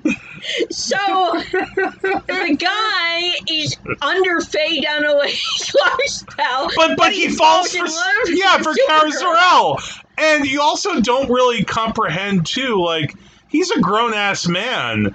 Like how old is she supposed to be? Ooh, I mean, she enrolls herself in a boarding But she school. looks like she's almost like 28. Yeah, she looks like she's in her 20s. I think the actress was like in her early 20s. Yeah, so maybe that was their way of getting around it. If you cast someone who looks old enough, you're not going to think about the fact that your character is supposed to be too young for this person. But that's also like an undercooked storyline anyway. And like it, it, it's like why are they together feeling like feeling things like a better version of this ultimately you see in, with Steve uh, Trevor and Wonder Woman Yeah. like that's where I feel like the best criticism of Supergirl comes in is Wonder Woman. I have to think that like Patty Jenkins saw like Supergirl and said like no no no let me let me show you how you can do this a little better. At least the first one, anyway, because the second Well, Wonder Woman's no great Well, shape. that's a whole other Yeah. podcast. Like the one thing I'll say for Supergirl again, t- bad, very bad movie. Faye Dunaway is having fun. Yeah, she she saw what she could do with this part, and she's there to really try to perform. Um, I've seen again other critics say like the whole cast is really game here. Like Brenda Vaccaro, who I guess was kind of like a big actor for a while in the 70s and 80s. I'm not as familiar with her. She's like uh, the she plays Bianca, the sidekick of Selena. Um, there's an actor who I should be more familiar with, and I'll sound like really embarrassing to the boomers out there. Peter Cook is that guy Nigel, who's kind of like the exposition machine in the movie. Um, but it's just oh, it's just so much nonsense. This whole script is just a plate of garbage, and and the problem is it would be fine maybe if it was ninety minutes, but it's like two it's over two hours long. You're watching it and you're just get to the climax already and get to like oh there, and there's so many other weird things like why the villain is in like an abandoned amusement park yeah. why? Like, okay, I guess it looks kind of cool. It looks kind of like you're in a Tim Burton movie, an early Tim Burton movie. But yeah, n- nonsense.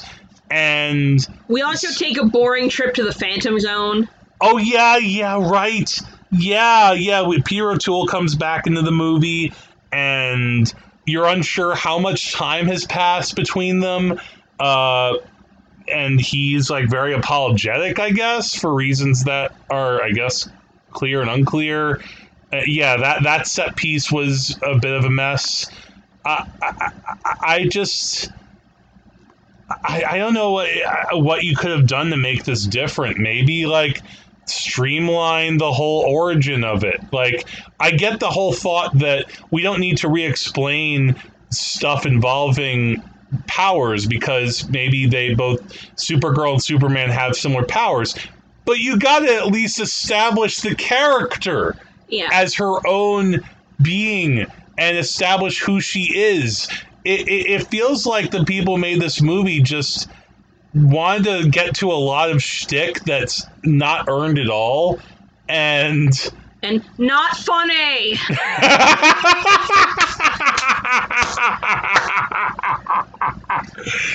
Thank you, John Mulaney's Mick Jagger. Yes, in the first movie, yes, but Supergirl, not funny.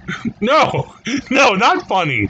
Pretty lame. Pretty bad shtick over, like in general. Like, eh, you know, it's it's especially like stuff involving, yeah, anything where like there's like at least a good ten minutes where you're just seeing Kara Zor-El and um uh, who who is it? Like Jimmy Olsen's like si- no no lo, lo, lo- no Lois Lane's sister Lucy Lane. Lucy Lane is a character who is in this happens to be at this school. I guess did Kara Zor-El know that too? That's unclear. Um, but anyway, like she, they're getting bullied, and that's also. But then she fights back a little bit in goofy ways, and that's supposed to be funny, and it's not. And, And like, because, again, I know I'm reiterating this, you never understand why she's enrolled herself in the school under a fake name anyway. you know what you could have done maybe if you started the movie with her already in school and then like you like reveal things you make that kind of like a mystery and then you reveal things about why she's there and develop that a little more. It would have been like great but you could have at least done something with that like as a setting.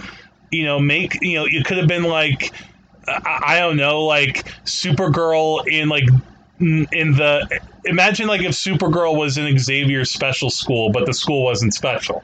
Yeah, or what I said to you when we were watching it is what they should have done if they wanted to do a Supergirl in school plotline, they should have started the movie presenting her to us as someone who had learned about Earth on Argo City, was well versed in like Yes. Earth customs, and she made a deliberate choice to travel to Earth to live as an Earth person. Yeah, that too. That too. Like she's like it's in a way almost like a Little Mermaid story, but without the Little Mermaid, where it's like I want to be where the people are type of Yes! thing.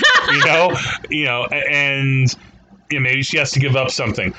Or the other way to do this is how the TV show starts, where she already has a job and we know she has powers, and really the conflict is more about like what do I show or not show. yeah, this just really, if they just given Supergirl some discernible personality, it would have helped No. a lot because nothing in this movie makes sense at all. Nothing. The plot is complete garbage, and it's not. It's not entertaining for the most part. Like Faye Dunaway is funny. Yeah.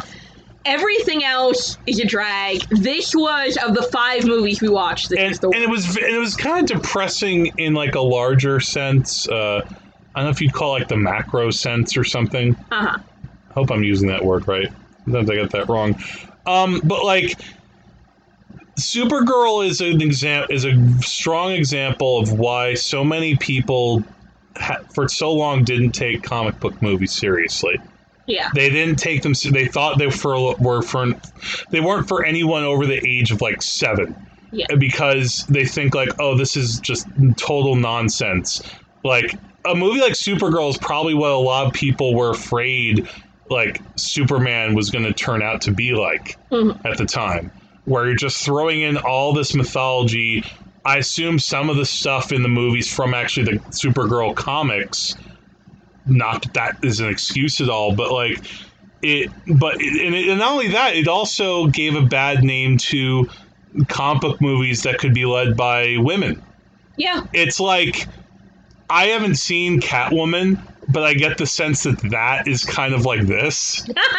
Yeah, Yeah, I or- and, that like, too. I from the little bits I've seen of Catwoman, I feel like Sharon Stone in that is like Faye Dunaway in this where it's just we're giving this character who deserves so much better like a garbage plot and a villain who's just like if you vamp it up enough that's enough to like carry the movie and it's so not and it i have to it's like it's no wonder that Superman 4 was going to struggle to make it.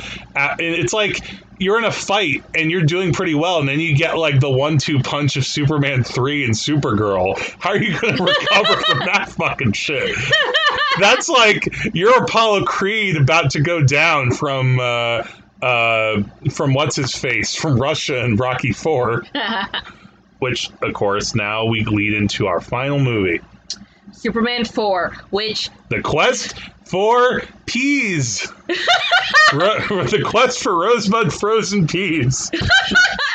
or what I will call it, thank God this movie's 90 minutes long. Yes. Thank you, thank you, thank you, thank you. Yeah. Uh, and what you need to know about this movie, I'll try to sum up the plot as short as I can. Um, a little kid in school is worried about nuclear disaster, writes a letter to Superman asking him to destroy all the nuclear weapons on Earth. So Superman addresses the UN, tells him he's going to do this. Everyone thinks it's a great idea, which there are a lot of questions to unpack there. None that- of the nuclear powers object. None of the nuclear powers object. Ronald Reagan presumably is somewhere okay with it. Uh, you know, uh, Saddam is, I guess, not arming anything. So Superman gathers up all the weapons, tosses them into a net in space, and flings it into the sun. Meanwhile, Lex Luthor steals a strand of Superman's hair that is like hanging in like a museum to like commemorate like something where the hair is like on like a ball or something. What happened is Superman I just watched this movie I don't remember. Superman donated the hair to a museum exhibit about himself to demonstrate his own strength because one strand of his hair can hold up a weight Okay. that's a thousand Thank you. Okay, so Lex Luthor steals the hair, puts it on one nuclear missile, manages to fling it into the sun, and from that, another superhero pops out of the sun named Nuclear Man. Yes. who comes with a front costume that is a design of the sun. how we draw, how a little kid draws the sun, um, and and and then like the rest of the movie is Superman now has this other foe that is technically a clone of him, but isn't because he's played by the Charisma Factory Mark Pillow. Who never acted in another movie again. And not only Only that, credit. and not only that, I think is completely dubbed by Gene Hackman, yeah. right? Yeah, so he's dubbed by Gene Hackman sounding surly. And so the rest of the movie is them getting into like ridiculous scraps. At one point, Nuclear Man lifts the Statue of Liberty, and Superman has to stop him from that. Um, and then we get that big fight in space, which, oh my god, oh my god. And then you know what? But the things I'm describing, like Superman fighting Nuclear Man, the fight in space, that's the stuff I almost enjoy in the movie. Yeah. That's like my kind of trash. It's like if you're gonna give me stuff that's kind of terrible, at least give me like Superman and like another spandex clad man fighting against a black backdrop. if you're just gonna say fuck it, like at least make it kind of like amusing on that level. The problem though for me and why I I put this below Superman 3 though is because I think this is just I think Superman 4 is more of a missed opportunity than Superman 3. Superman 3 decided to go a whole other route. Superman 3 is like your weird cousin that you don't really want to say things to at the family party. Sometimes you have to kind of make nice and you have to listen to him talk about his like plans for oil and coffee beans and supercomputers. and uh yeah, and that like robot by the way. Oh, we didn't even talk about the robot in Superman 3. That was odd. It's so confusing. Superman 3 is so confusing. Superman 3 ends almost like an episode of like the Teenage Mutant Ninja Turtles cartoon when I was a kid. But the, but the thing is Superman 4 has more continuity with the first two movies. That's true. And that's a, but that's the problem though is that the movie then tries to address in some things the characters from the last movies and what I thought was a missed opportunity, and I wrote this in my notes.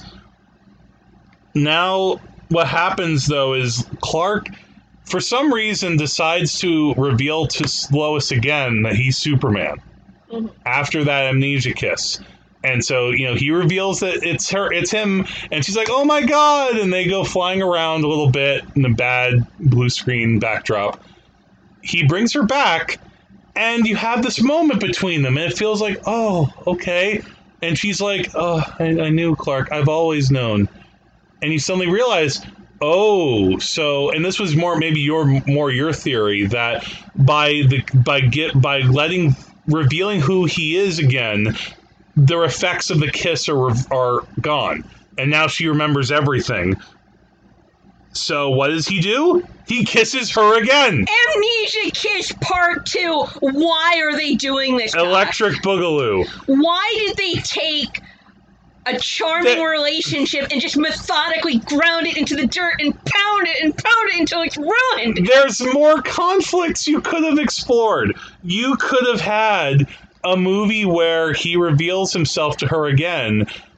She has now the memories of what happened in the last of what happened before.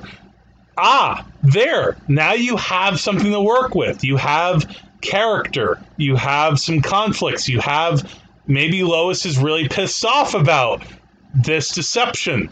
You could have something that these characters have to wrestle with this time that, you know, brings out different shadings. No, five seconds later, kiss, back to normal. Amnesia kiss again, and it's. I think it reflects really Well- poorly on Superman's character, frankly. Because in the second movie, Lois is distraught, and you can see how he could kind of like trick himself into believing he's doing this for her, and he's. It's. You can see how he can like deceive himself into believing it's a kind action. it's borderline it's almost a fascinating character flaw for him i mean it, again the movie ends and we don't have time to really grapple with it but it brings up this I at least it's an interesting idea that's again not good but they introduce it it's there all right let's see if they come back to it maybe there will be consequences maybe maybe the kiss isn't forever maybe it cracks and maybe it comes apart no, it's like if you reveal your if you reveal who you are again, the effects are gone. So real quick, kiss her again, and then jump back into the room, come back as Clark Kent, and then Martin can go like, "Oh, hey, Clark." It's so frustrating. It's hackneyed. It's like, what are the consequences? What there are no consequences for these characters. Like, do we are we supposed to see them together? Like Clark and Lois in this movie, it's like there's nothing. And you could have done more. That's why I, this movie makes me a little more mad than the third movie because that was like the heart of the first two movies. yeah, I'm I'm always going to be a little irritated at this franchise that they were lucky enough to cast actors who played off each other really well. They were smart enough to give them a lot of good dialogue.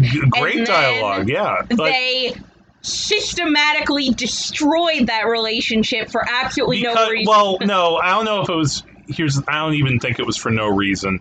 Uh, My thought is like they had the they they had this conflicting thing in their probably in their heads that you know we want to have like Lois and we want like Clark and Super you know blah, blah. we want Superman Lois to be together but our target audience are like young boys and they don't want to see any of that they don't want to see that romance stuff we gotta like push that aside superman's gotta go around like saving things he doesn't have time to be like with lois you know, you're probably right. That was probably it. And I know. and and again you have to think about how intentionally or not more like misogynist like hollywood was back at that time And you also have to perpetuate the incredibly stupid, irritating secret identity plotline, which is why I never invested in this franchise to begin with. You can't see it right now. I'm taking off Korey's glasses. Who are you?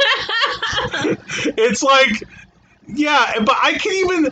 I almost liked how the movie, like, in the first movie, I have a problem with the whole glasses thing because Christopher Reeve made it work. Yeah, he actually, I have to say, did a very good job of playing But- Clark and Superman as different. But by people. this movie, like it, you know, it, it's like there's so much there that you're leaving off the ta- that you're not taking that's there on the table for you. That, like, yeah, you have this like hackneyed plot involving nuclear weapons and nuclear man and blah, blah, blah, you know, I blah. was just thinking, but like your human characters are there and they're being wasted. totally wasted. Do you know what I was just thinking? You know when like you're a little kid and someone tells you how babies are made and like where babies come from, and the cliche like when a man and a woman love each other very much.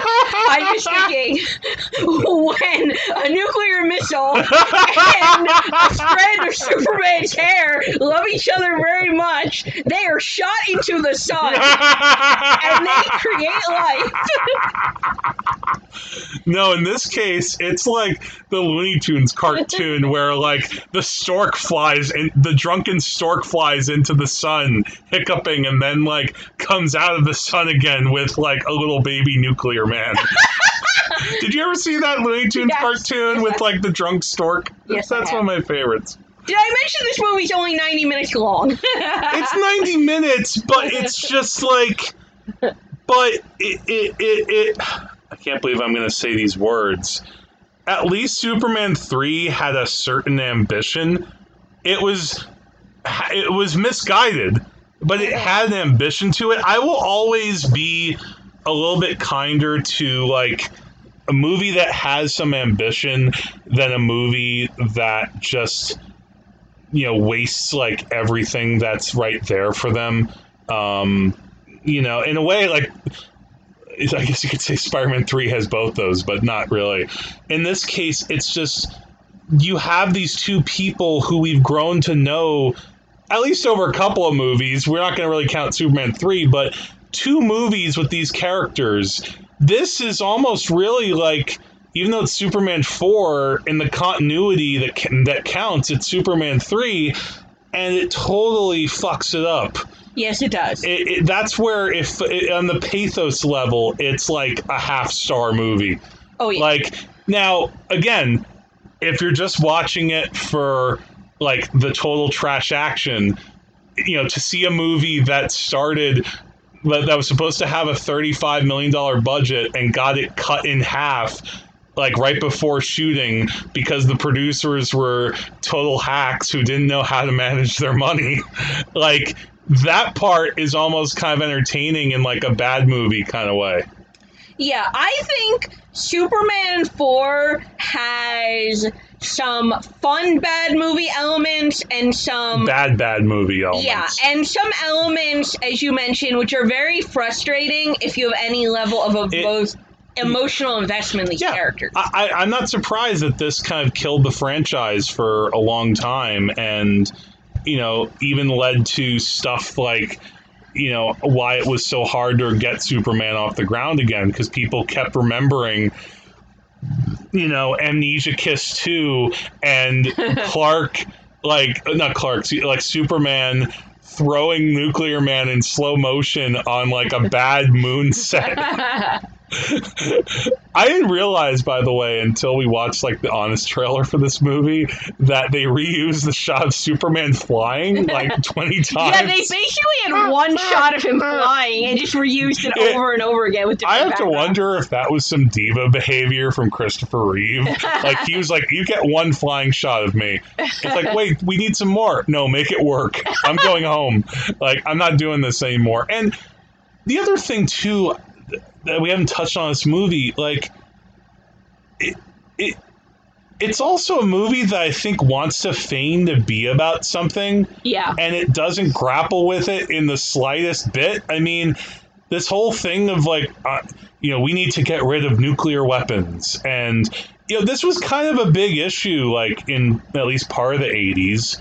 I mean, I don't know if you remember, like Bruce even took part of a concert, I think, where it was all about like nuclear disarmament and Yeah. things like that. Like, but the movie doesn't deal with that. It's like this movie's version of nuclear disarmament is he gives a speech at the UN. Everyone's like, "Oh yes, yes, yes, yes, yes." Yeah. Like, this honestly, like, should have been like two movies, and like. You throw away the nuclear man stuff, make it about how Superman proposes this, you know, we're going to get rid of nuclear weapons. And it isn't just like Lex Luthor and his shitty nephew, played, played by Jon Cryer, who, you know, I can, I can tell he's kind of trying to have fun. Um, He adopts this totally bizarre accent that I've literally never heard in a movie before. yeah, I, I was, I, I don't know what to do with that. He's currently Lex Luthor. And Yes. Um, But if you do away with that and make it like make this one almost like the Captain America Winter Soldier one. Make this where Superman is like versus the U.S. government. That's that would have been interesting, but this movie doesn't want to do that. It just wants to have like a little like it's a new Superman that grows from a hair thrown into the sun. What the fuck is that shit? Oh, we even touch on like the part that made me like watching the movie. I did a literal like as if I'm driving along and see something and go whoa whoa whoa whoa. There's a part where Superman moves the moon to make an eclipse of the sun so that nuclear man loses his powers. That's not. I'm no. I'm no Neil deGrasse Tyson, but I don't think that's how that works. I feel like the sun's a little bit more powerful than just shifting one like like planet whatever it is in front of the sun. Well, a moon in front of the sun. Yeah, the moon. Yeah, it's a, it's a harsh mistress. This movie is very bad, and this franchise has five movies, and two of them are good. So, Yeah, yeah. I think not we- a great batting average. No, it, it, what's tough about it though is like you the good stuff in these movies is so good. Yeah. Like the good stuff in this, like what Richard Donner and when he was really firing on cylinders, Richard Lester, what they were trying to do with this character and with these actors, it was really impressive at, at you know, through a lot of it. Like they, you know, like a lot of movies, you have script problems, but especially in those first two movies, you can see that they had this sort of bigger plan for characters that were seen so marginalized. But then the problem comes in that you're into the 1980s where blockbuster movies for a while became like extra shitty and you know it it, it yeah and it, yes it's it's not a great average there are technically more bad superman movies that we've talked about today than good ones yeah, they have a 40% hit ratio. yeah um but goddamn that 40% is so sweet Yeah, I think that's why you can't dismiss them entirely because you're so right. Like, when it's working, it's working well. And, like, Christopher Reeve's performance is like all timer. It's like, yeah yeah yeah it's the kind of thing I wish he had had, like, an MCU number of films to just. Yeah, ex- absolutely. I mean, you think about that's why I think the fourth one made me so mad. I mean, even when you have even when the Avengers has like you know, like the fourth Avengers movie technically is Infinity War, Mhm. which is not like, you know, the best of those movies, but you know, there's still a lot of good stuff in that movie. And it's like yeah, Christopher Reeve should have had that level of an MCU type of thing, and he uh, he just may, I don't know. Maybe part of it was he didn't want to do it. Well, yeah, I could understand how, for an actor, you might feel like stifled creatively. Yeah, yeah, absolutely. Yeah, you don't want to be stuck doing the same thing, and uh, yeah, uh, but at the same time, what I would say is if you haven't seen these movies before, rewatch or watch if uh, for the first and second ones. Um, watch the third one at your own peril. Maybe fast forward a bit on your HBO Max app.